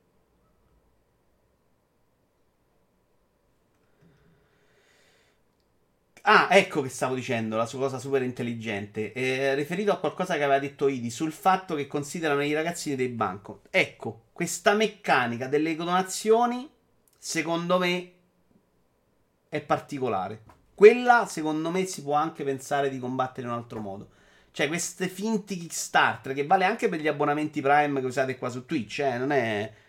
Sta roba diventa una roba molto diversa che secondo me è vero che Twitch credo che faccia account. Eh, devi essere adulto, però Amazon pure. Amazon mi sembra che fa account a diciottenni. Quindi, cioè, se il genitore gli fa fare l'account e gli dà la carta di credito, ma che deve fare Amazon? Però sono meccanismi molto diversi, secondo me, che generano altre meccaniche più complesse. Capcom si schiera contro le meccaniche gacha e loot box. Non ne parleremo molto perché questo discorso l'abbiamo veramente affrontato cento volte, però c'è l'opinione di Capcom che mi pare interessante. L'abbonamento Prime dipende dall'account di Amazon che avrà il padre. Esatto, Matt. Però è il padre che gli dà l'account da Amazon e eh, non va bene, no? Cioè, quella roba devi controllare. No, no, lo so che non è una donazione e va bene. Però c'è anche gli streamer, ora lasciate perdere Vito Iuvara. Ma c'è anche, a parte che c'è anche Vito Iuvara sotto PayPal, ma ci sono le donazioni, ci sono il lancio di bit, cioè, con quella cosa ci fai diverse cose, non è solo l'abbonamento Prime che è molto più al limite, sono d'accordo con te. Nel mercato, ah, questo c'è proprio il virgolettato di Capcom da Eurogamer.it. Nel mercato giapponese dei giochi sono in corso discussioni da diversi anni sul problema dei gacha, o me- che penso parli discorso dei Pokémon figurine, o meccanica di gioco stile lotteria, principalmente nei giochi mobile. All'estero, in alcuni paesi sono state vietate le loot box simili a gacha. In qualità di creatore della cultura dell'intrattenimento, Capcom ritiene che i giochi debbano essere apprezzati per il valore di intrattenimento che forniscono con il gameplay, non per i brividi associati alla vincita di una lotteria. Non vogliamo che i giochi che dovrebbero rendere felici le persone abbiano l'effetto opposto a causa di addebiti eccessivi. Per questo motivo stiamo lavorando per garantire che tutti gli utenti possano divertirsi con i nostri giochi in modo equo e sicuro. Anche nelle parole di quello Capcom mi sembra che avevo preso da un'altra parte. In realtà si vince che loro sul mobile stanno già un po' su una zona grigia. Però è, è zona grigia. Però è interessante quello che dice. Cioè, il problema non è se le loot box sono gioco d'azzardo o no. Il problema è che è un'altra cosa rispetto ai videogiochi. Che ti dovrebbero divertire perché stai giocando a FIFA, perché segni il gol, perché fai il cross, no? Perché hai sbustato. In linea di principio, riduciamo al minimo. Qui vedi, eccolo qua. Gli elementi caccia nei giochi mobile che sviluppiamo, ma non li tolgono. Nei nostri videogiochi casalinghi forniamo gratuitamente qualsiasi contenuto necessario per godersi il gioco completo, offrendo allo stesso tempo alcuni contenuti aggiuntivi a basso costo. Scusate, vi devo togliere sto video, però ho sbagliato. Eh, che cazzo, però, ragazzi. Ah, mi sa che l'ho messo due volte? Ah, no, no, mi sa che sono due video diversi. Ne chiedo scusa. scusa.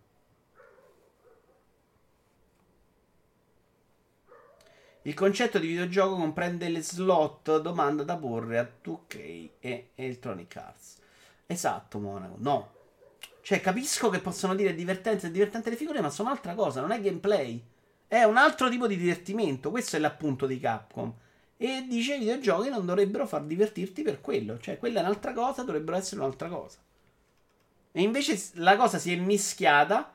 È diventato un sistema per far monetizzare all'interno dei videogiochi, tanto da non riuscire più noi anche a, a mm, splittare tra le due esperienze. FIFA è un'esperienza che secondo me ormai fai proprio fatica tra i giocatori di FIFA a fargli capire che sono due robe diverse. E secondo me non si divertono neanche. Io vedo i giocatori di FIFA, non si divertono a giocare a FIFA. Cioè, per loro è un'altra cosa. È vincere la partita perché hanno quella roba che hanno sbustato. Ma quindi le Magic non le possiamo vendere ai minori? No, Mona Volante. Il problema non è bloccarle, non bloccarle. Il problema è sono videogioco? Videogioco? No. Se io metto Monopoli e ne faccio un videogioco, non è proprio un videogioco, è un gioco da tavolo portato online. Quelle sono un altro meccanismo che non è Magic, che comunque si basa su meccanismi in cui il gameplay c'è, se vogliamo. Diverso. Le loot box sono gameplay, dice eh, DRZ. L'unica differenza è che è gameplay a pagamento. No, io sono più per la politica Capcom. Invece, per me non è proprio gameplay questo meccanismo di sbustare. Gli do ragione totalmente. Foot e FIFA sono due cose diverse ormai.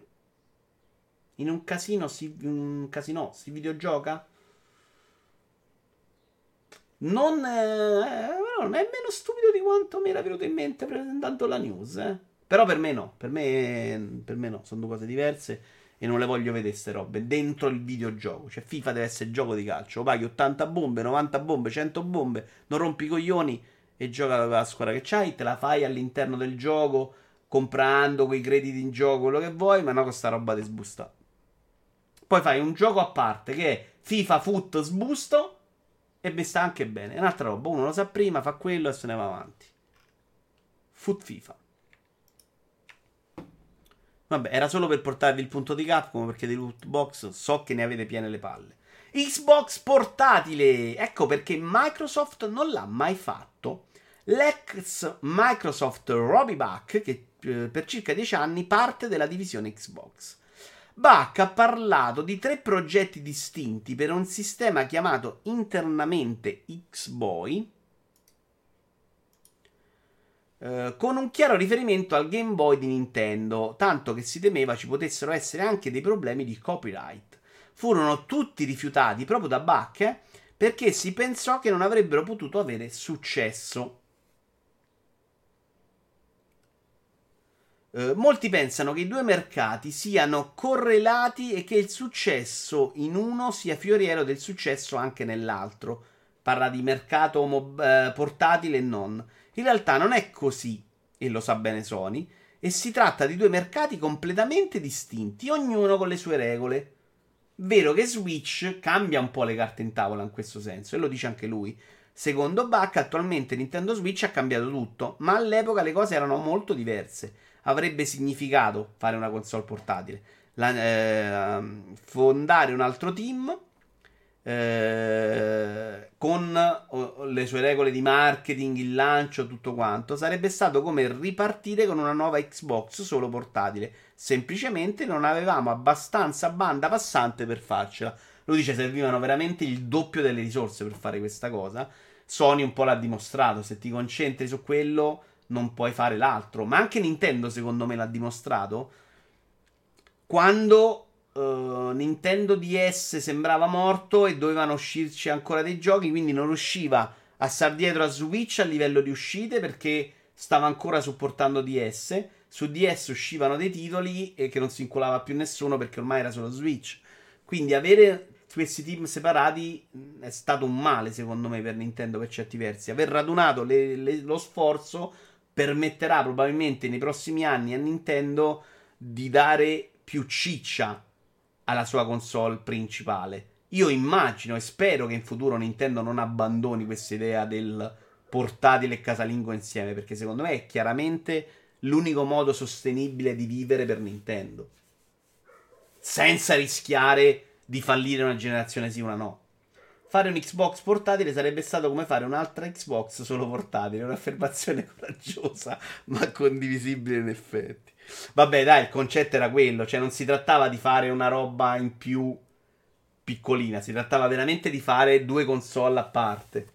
Con tutto veramente da ricostruire da zero, dice lui. Come i cloni del Game Boy che si vendevano sulle bancarelle alle feste di paese con dentro Tetris. Tetris, che bello. Devo giocare Tetris. Qualcuno se l'è preso Puglio Puglio Tetris 2? Devo giocarci un po' online. L'altro giorno ci stava giocando Froze di Parliamo di VG. E hanno detto che a marzo esce su PC. Vabbè, all'epoca era il 360, eh. 360 era 720p, mi pare, eh. Quindi ci sta che la portatile fosse 30 e 60. 360p. Secondo me Nintendo terrà conto del fatto che il 90% dei giocatori gioca solo portatili e agirà di conseguenza. Ma sono giapponesi, sono maestri a rovinare tutto da soli. Io trovo impossibile che loro torneranno mai alle due console. Cioè, secondo me per loro è veramente troppo la manna dal cielo ma anche a livello comunicativo, eh, banalmente, marketing, tutto. Eh, e mi sembra proprio la soluzione perfetta per loro. Cioè, possono farsi veramente una console per cazzi loro, estraniandosi dal mondo e reggendosi sugli indie. Poi, se passa lo streaming, eh, in realtà Nintendo deve pure capire cosa può succedere. Cioè, se passa l'idea del gioco in streaming, ma che cazzo serve più la console Nintendo?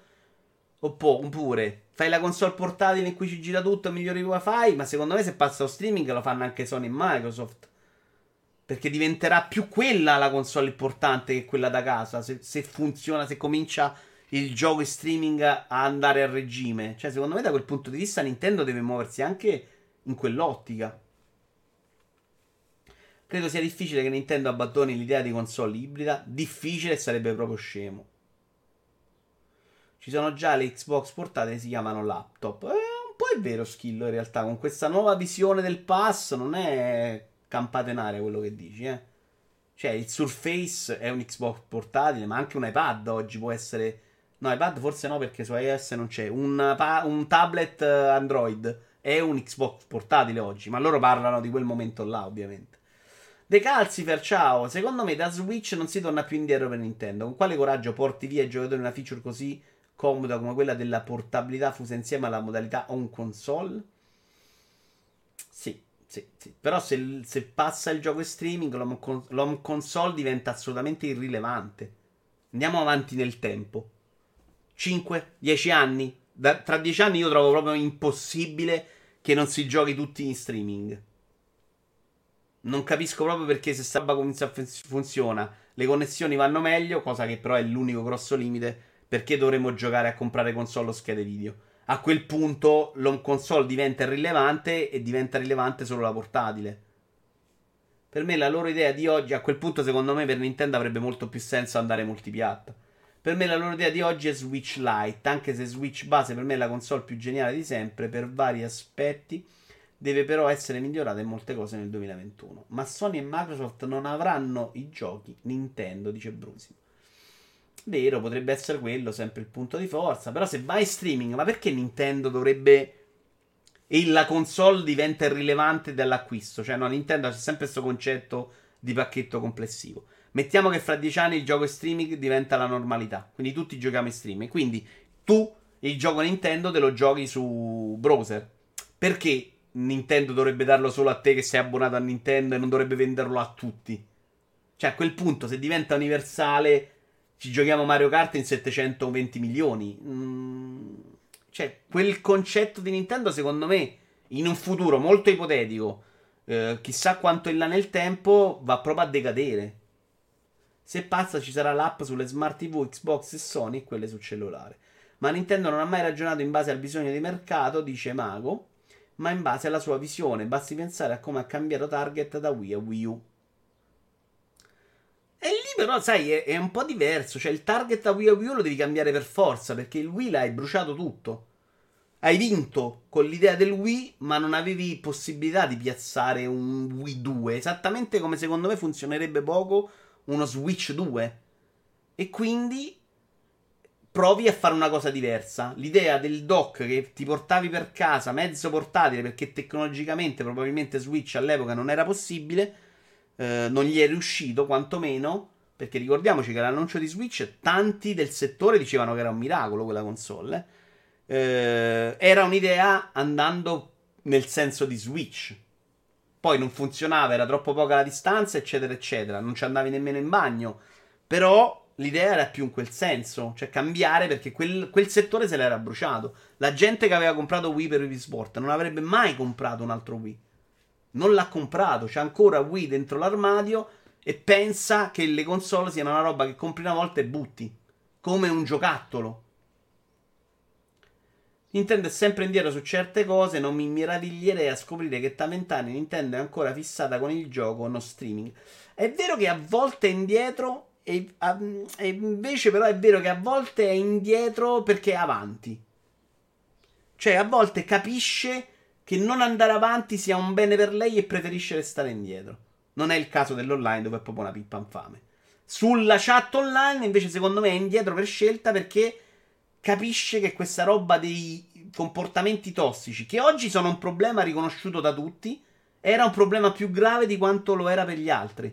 Sony va online con PlayStation 2 e me ne frega un cazzo dei comportamenti tossici. Stiamo a giocare, giocate online, che ve frega. Nintendo capisce quel problema con una sensibilità più alta degli altri e si tutela e tutela anche i giocatori, eh, perché per molti non, non, vanno su Discord e vanno in chat. Uh, quindi è sempre molto difficile giudicarla come dei rincoglioniti in Nintendo. Poi a volte sono dei rincoglioniti, ovviamente. Uh, video sì, sincero. Cyberpunk su Stadia sulla 3090, rapporto qualità-prezzo, ne vale la pena avere un hardware fisico. Il futuro di massa è chiaramente stream. Ah sì sì, sono d'accordo, eh, son d'accordo. Secondo me oggi vale la pena, altrimenti non la compravo a 3090 e continuavo a giocare su Stadia. Eh, non voglio giocare con quel buffering terribile, però il problema è la mia connessione. Eh, sentito Teocrazia con GeForce Now, RTX abilitato e si è divertito, quindi minchia, no. Sono dispostissimo a rinunciare domani mattina alla scheda video. Ma che me ne frega a me della scheda video della console? Anzi, sono una rottura di coglioni. Passo in streaming appena possibile. Però deve essere una roba che vale la pena. Cioè, che sia qualitativamente all'altezza. Cioè, se compro ancora le schede video di fascia alta è perché voglio giocare il... al meglio possibile. Nintendo preferisce fare cappellate pubbliche e poi raddrizzare il tiro. Switch e la rifinitura di Wii U su 3DS e 3DS è un punto in comune. Beh, 3DS non è andato male, eh aveva l'idea del 3D in un momento in cui il 3D spingeva, che però non funzionava bene e che alla fine ha piano piano tolto. E anche, secondo me, giustamente è brava a tagliare quando le cose non vanno. È inutile che stai lì a forzare. Mio fratello ha una Switch con giochini del calibro di Breath of the Wild e Mario Odyssey. Più e più volte mi ha invogliato a provarli, ma non ci riesco. Ho come un freno intelligente che impedisce di approcciarmi al titolo. È un problema solo mio? Si spara. Non è intelligente il tuo freno. È un freno da revisionare, ma sei pazzo. Uh, in realtà Resident Evil 7 e Control sono in streaming su Switch. Resident Evil 7 sono in Giappone, credo. Control e Hitman 3, mi pare, su Switch in Occidente. A Wii U bastava un nome diverso per vendere il triplo. No, questa è una stupidaggine. Aveva dei titoli della Madonna. Il problema non è mai stato il nome, fidatevi. Cioè, sta cosa che il nome sia stato rilevante nelle vendite della console, secondo me è proprio una fake news della Madonna. Guarda Series X, cioè, cosa c'è più sbagliato di Series X se parli di nomi? Si capisce un cazzo. Wii Wii U, noi lo abbiamo capito. Serie Serie X, ancora adesso non lo capiamo. È chiaro che sul, sul piccolo, breve periodo può far uscire la news, può essere stato anche un impedimento, può creare un minimo di confusione, ma sul lungo periodo no, è proprio una stupidaggine. No. Uh, che oggi stanno rivendendo tutti a 70 bombe. Tra l'altro, per me Nintendo ci metterà ancora decenni a diventare solo una piattaforma stile Xbox. Loro sono maestri a venderti il quarto Joy-Con Limited di Zelda, l'amiibo e la confezione di gioco fisico a tempo limitato. Per me fare un salto generazionale troppo grande avrebbe solo da perdere e snaturarsi. Vediamo, però se diventano standard faccio più fatica a crederlo. È possibile, non lo escludo, però secondo me è complicato. Lo streaming sarà comunque divisa, ci saranno gli abbonamenti con le loro esclusive come Netflix, Prime Disney, eccetera. Beh, questo è chiaro. È in... Oddio. Oppure c'è Stadia, vai dentro uh, e compri solo i giochi. Cioè adesso Stadia in 4K paghi l'abbonamento, se no no. Luna c'hai un abbonamento per avere una roba tipo pass. Poi ma se ti compri il gioco non paghi l'abbonamento. Almeno credo, se non ricordo male. Luna, tra l'altro, che sarebbe pure ora di vederlo, però le prime voci non erano eclatanti a livello di qualità. Eh. È indietro rispetto al mercato comune, non, la, non alla sua visione, dice Mago su Nintendo. Non che la stia difendendo, ma ha sempre ragionato così. Una roba come l'Apple ha tirata fuori Nintendo. Sì, sì, a volte sbagliando, per carità di Dio, eh.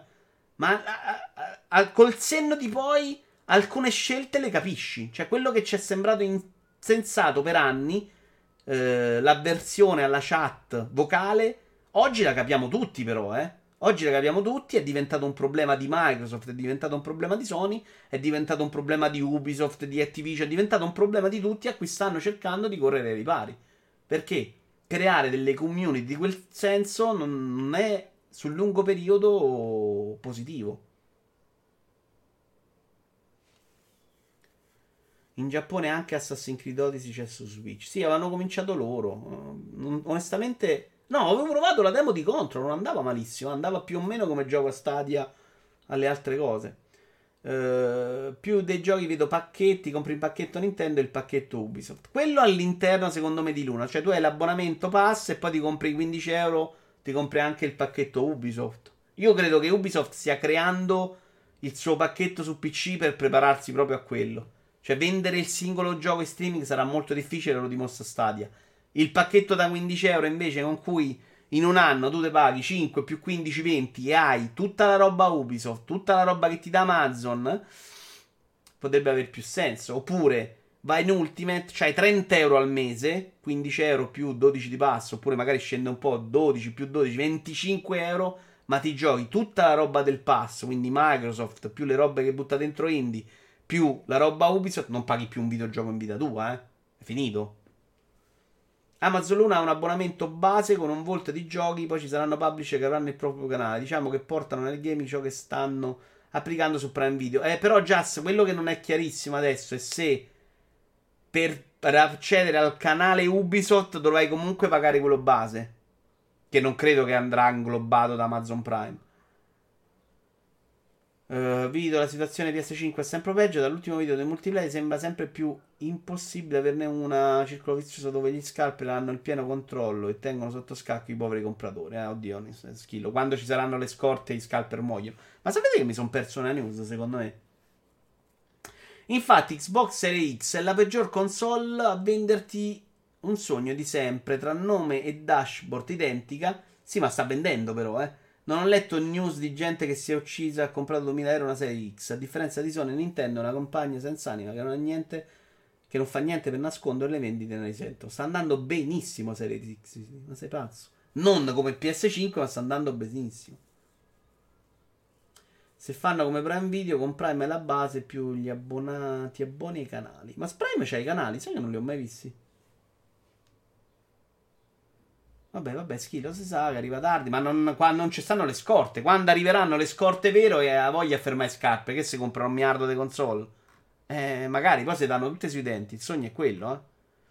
Allora, scusate, ma mi sono perso questa news. Com'è possibile? La news numero 4. Il Giappone vuol far pagare i diritti d'autore sui personaggi. È bufera. Ne ha parlato ieri multiplayer al cortocircuito, quindi ve la leggo solo. Il governo giapponese vuole obbligare al pagamento dei diritti d'autore su personaggi rappresentati con i cosplay. Uh, cosplayer come Nako arrivano a guadagnare fino a 90.000 dollari al mese tra uscite pubbliche, merchandise, libri, chat e altro. Uh, basta non avere un ritorno economico, non ci sono problemi. L'unico dubbio in questo caso rimane l'upload di foto e video sui social network, che potrebbero essere comunque considerate violazioni di copyright. copyright. Che ne pensate su questa mm, deriva di attenzione al copyright estrema? Perché effettivamente, però, se fai il cosplayer e ti vesti da Deadpool e ci fai soldi, capisco pure che chi ha il marchio Deadpool si fa rompere il culo e si fa rompere le palle. Però è venuta male. Bellissima Princess Serenity. Però, onestamente, cioè, capite che lì la limitazione diventa proprio esagerata, eh hanno ragione ma hanno rotto il cazzo. Credo che ogni roba sia la definizione giusta, perché capisco le ragioni, però capisco pure che il tizio che si mette su il sito, quello che si fanno le cosine a mano, tipo io che facevo gli zippo, per dirne una, eh, cioè non sta lì a, a, diventare la multinazionale che ti va proprio a, a levare soldi clamorosamente, anzi probabilmente alimenta l'attenzione al tuo marchio. Cioè, questa preoccupazione di prendere tutto il prendibile. Anche che palle. Certo, il copyright uh, infastidisce chi non ce l'ha. Giusto, Marvel mica riesce ad arrivare a fine mese se non lucra su un costume di polistirolo. Eh, è esattamente quello che ho detto io. Il cosplay, secondo, dipende. Se sono i ragazzi, secondo me è sbagliato. Però se poi ci guadagnano su OnlyFans, posso capire. Allora, non conosco OnlyFans. Però anche se ci vai streaming su Twitch viene considerato tentativo di guadagnarci, capisci? Il limite poi è molto labile.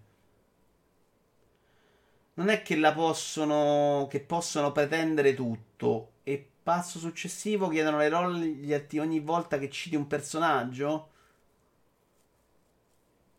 Sì. Tra l'altro in un mondo che se, la sensazione è quella, secondo me, in cui si va all'opposto, cioè in questa roba in cui il copyright diventa molto meno importante perché si va alla ricerca di altro. Cioè io mi immagino che a breve la musica diventi una roba che puoi usare eh, in tutto come cazzo ti pare, metterla su Twitch, nessuno ti rompe le palle. Invece c'è, c'è stata un'altra inversione di tendenza improvvisa in cui no, la clip all'interno del gioco musicale è mia, non la devi usare, non ci devi... La tua canzone è importante se si sente, cioè, boh.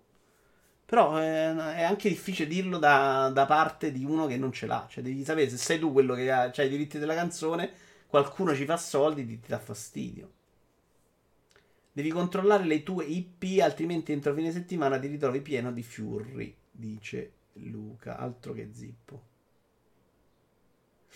Non l'ho capito. Ah, tu dici per questi video qua. Vabbè, pazienza. Ci sono cose che mi danno più fastidio del fiori, devo essere onesto. Ci manca solo la CI del cosplay. Da OnlyFan a OnlyFan. No, spara. Quindi se io faccio un disegno amatoriale di Batman e lo metto su Instagram, poi la Warner mi può sfondare la porta e puntarmi una pistola alla nuca. Se quello è un profilo in cui fai soldi, in teoria sì, ma questa non è una novità, cioè è sempre stato così. Però il problema non dovrebbe essere. Il problema è che ci sono un sacco di strumenti oggi per farti guadagnare soldi.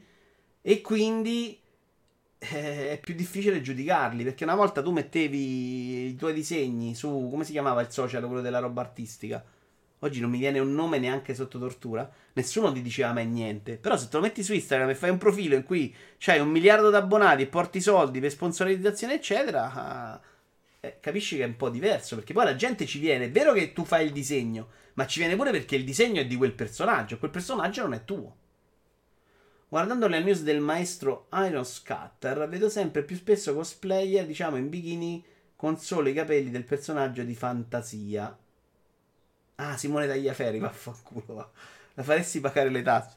Allora, lì non farei quella news, perché lì secondo me non è neanche cosplay. Cioè, però capisci che quell'idea di cosplay, però, nasce proprio da quel presupposto. Cioè, quel cosplay lì avrebbe molto meno interesse se non lo leghi al personaggio. Sarebbe una in bikini se dici che è un cosplay, la gente ci viene di più. Quindi stai lucrando sul nome. Secondo me lì, anzi, sarebbe, eh, va anche attaccato di più. Rigore per il Minago. Un altro rigore, veramente? Il secondo? No, non ci credo. Il primo, sì, me l'avevano detto. Quanti cazzo di rigori sta? Mi dite il totale di rigore? Poi bisogna dire che in Giappone magari c'erano tutti, eh, però se ti danno pure tutti è un problema. Bisogna dire che in Giappone sono molto fissati con queste cose. Secondo rigore, perfetto. Basta vedere come Nintendo si comporta. Minchia, Maldini, grande vecchio. In Giappone sono fissati con queste cose. Basta vedere come Nintendo si comporta. Beh, lì però Nintendo si è messa a attaccare non il cosplay, si è messa a attaccare un'attività di kart che mh, giocava molto sul discorso sembro ufficiale Nintendo, cioè sto giocando col kart a Mario Kart, non è proprio la stessa cosa, eh. Allora paghi i diritti a tutti i videogiochi che hai streamato, che ci hai fatto sopra gli abbonamenti e ti sei comprato il logo Colosseo. Eh vabbè, Idi, non è che mi sto schierando a favore delle major, però sì, eh.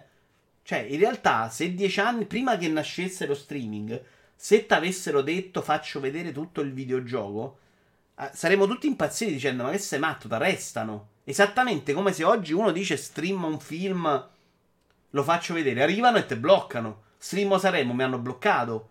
Cioè, quel contenuto è considerato no limit. Il videogioco, perché in qualche modo si è capito che invece funzionava addirittura a stimolare le vendite, a certo punto è diventata la normalità. Ma io non credo che all'inizio fosse assolutamente tutti quelli che facevano videogiochi fosse, vedessero alla grande sta roba di Twitch.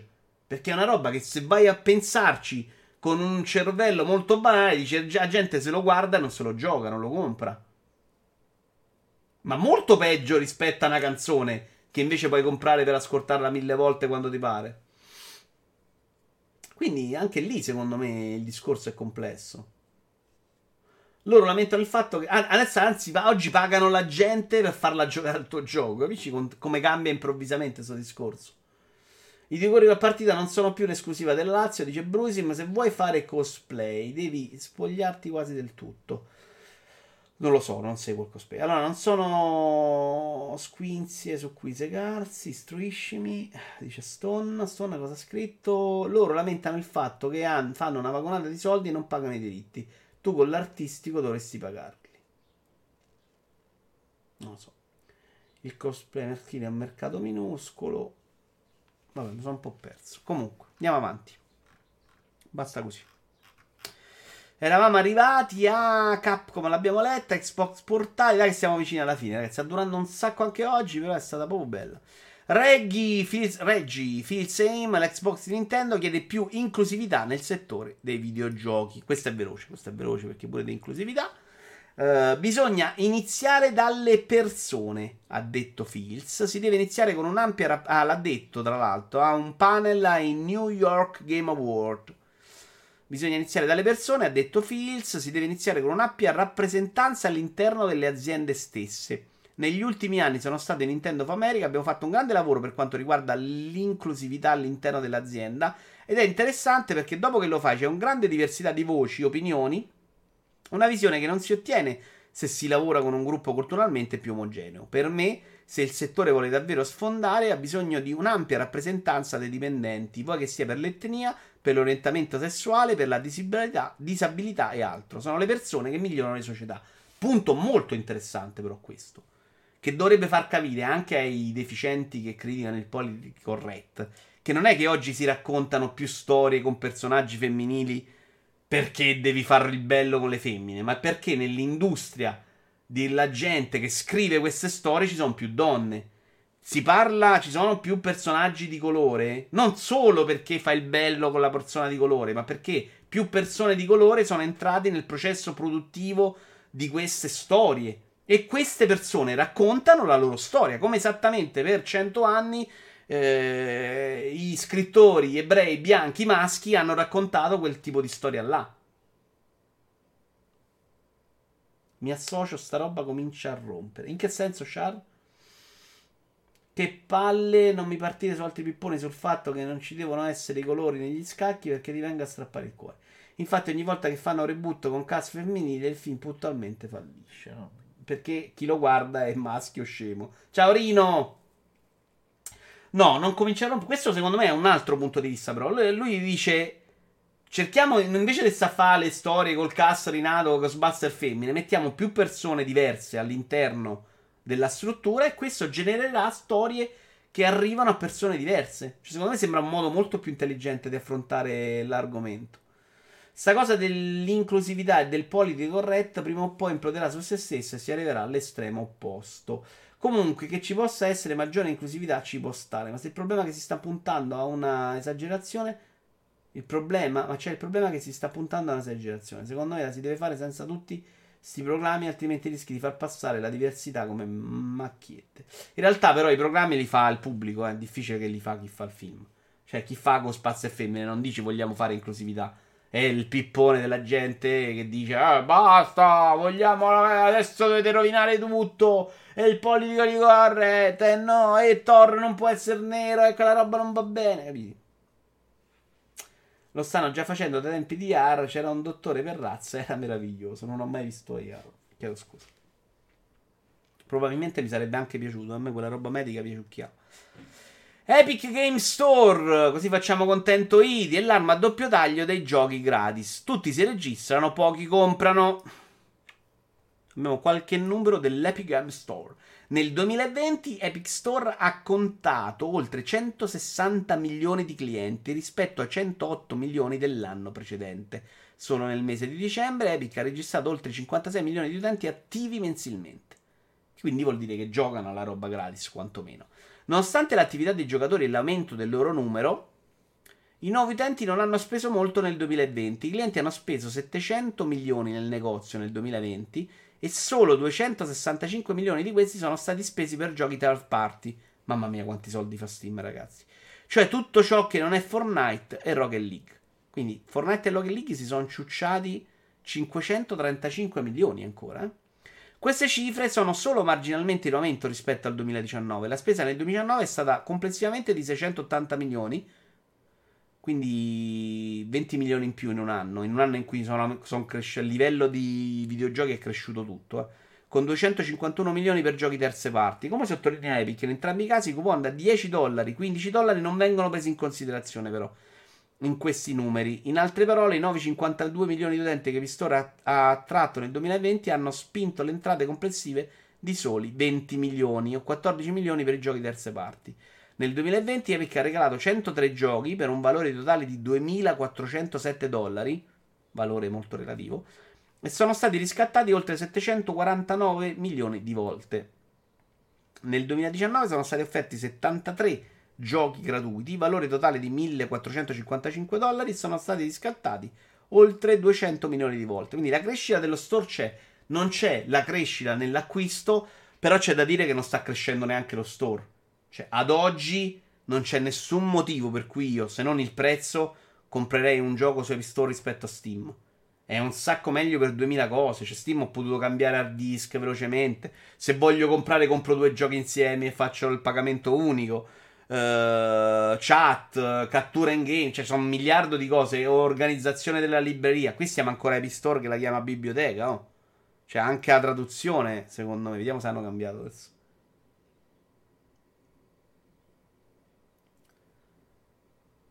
Adesso vi leggo eh, mentre si apre questo. Mm. Il problema dell'inclusività è che c'è una lista da spuntare per essere tranquilli di averli inclusi tutti. Dimmi piuttosto se trovi giusto che i classici Disney, i classici Disney siano con un bollino perché razzisti. Dammi il colpo di grazia. Assolutamente sì. Non sto parlando di quali, ma non trovo. Terri- no, mm, aspetta, tu dici? Un bollino, sì, il bollino io lo vedo assolutamente necessario oggi.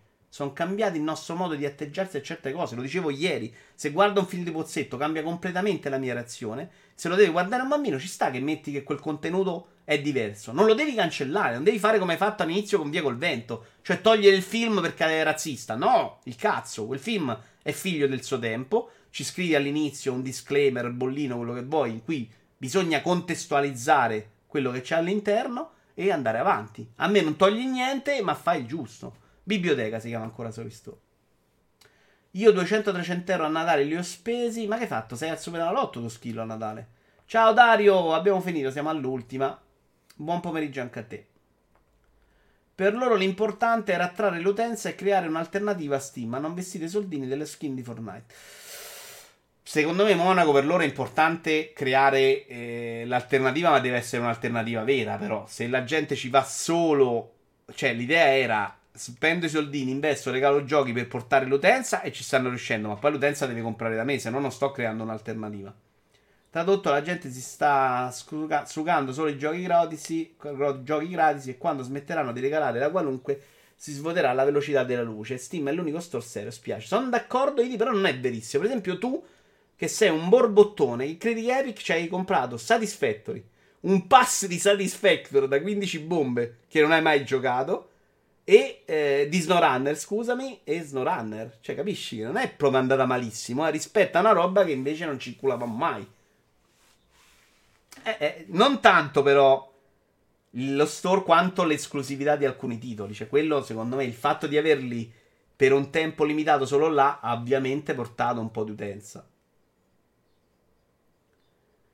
Steam, no, libreria la dovrei chiamare, schifo, semplicemente libreria. Steam è quel client che si riavvia tre volte al giorno per bugfix e ogni tanto si pianta pure. No, sto, vabbè, fanno le correzioni però, a me tutto sto piano, cioè è vero che fanno le correzioni una o due volte al giorno, ma è un bene, cioè non è un male, non mi ha creato problemi. A me Steam mi si è mai piantato, cioè forse una volta in dieci anni. Ma pure quando ho visto gli Aristocatti era vecchio di 40 anni, che ha? Ci siamo educati tutti quel film, il gatto bianco è disegnato più grande di quello nero, non ci arrivo. Eh, non lo so, dovrei guardare gli esempi e non me lo ricordo qual è il problema di Dumbo, qual è il problema degli Aristocatti. Però se c'è un problema e lo segnali semplicemente all'inizio, dov'è il problema? Cioè, secondo me un sacco della comicità italiana andrebbe segnalata assolutamente invece. Satisfactory ora l'ho preso su Steam, non ci provare, per l'amor tuo ho tradito i miei principi, ma solo sul camion. E scusa, perché Satisfactory non ci hai giocato su Epic? Sì, che cazzo dici? Tu spegni il PC una volta ogni 10 anni e ogni volta trovo riavvia Steam perché devo fare le correzioni, ma sono bug fix, che te ne frega? Non si impalla Steam però. Io voglio dire che ho preso Death Stranding, non è che Steam si riavvia ogni volta che riavvia il PC, è Steam ogni volta ti arriva il messaggio, ogni volta che torno a casa c'ho il messaggio riavvia Steam per l'aggiornamento. Io voglio dire che ho preso Death Stranding su Epic Game Store e tipo solo avendo il client aperto avevo la ventola del dissipatore a palla. Dumbo, i corvi, gli aristocratti, il gatto che suona con la bacchetta, stereotipo abbastanza palese. Non, non, lo so. Però secondo me non è un problema il disclaimer. Io sono stata tanto così da comprare Cyberpunk su Epic per i, primi, per i 10 euro di sconto a Natale. Il problema degli aristocratti sono i gatti siamesi, di Dumbo, i corvi, eccetera, eccetera. Eh, devo andarmela a studiare, ragazzi, non l'ho seguito. Non so neanche, non mi ricordo neanche i cartoni, sinceramente. Ma neanche Epic era per rompere Aivi. Ho aspettato un anno Red Dead Redemption 2 solo per prenderlo su Steam, ma lo capisco, però ha senso perché lo store è un'altra qualità. Cioè, mi aspettavo che l'Epic spingesse anche sul miglioramento del client con calma, senza arrivare subito a Steam perché era impossibile, però uno o due miglioramenti ogni sei mesi mi devi fare, non si è mosso niente. Sono robe che una volta facevano ridere, ma onestamente oggi come oggi imbarazzano un pochino pure me. Certo, è cambiata anche la nostra sensibilità, Luca, è evidente sta cosa. Ma cioè, anch'io ridevo alle cazzate che c'erano una volta sui telefilm, sulle cose. Oggi sono stato istruito, bombardato con una sensibilità diversa, che secondo me è un bene, e quindi ho una reazione diversa e ci sta.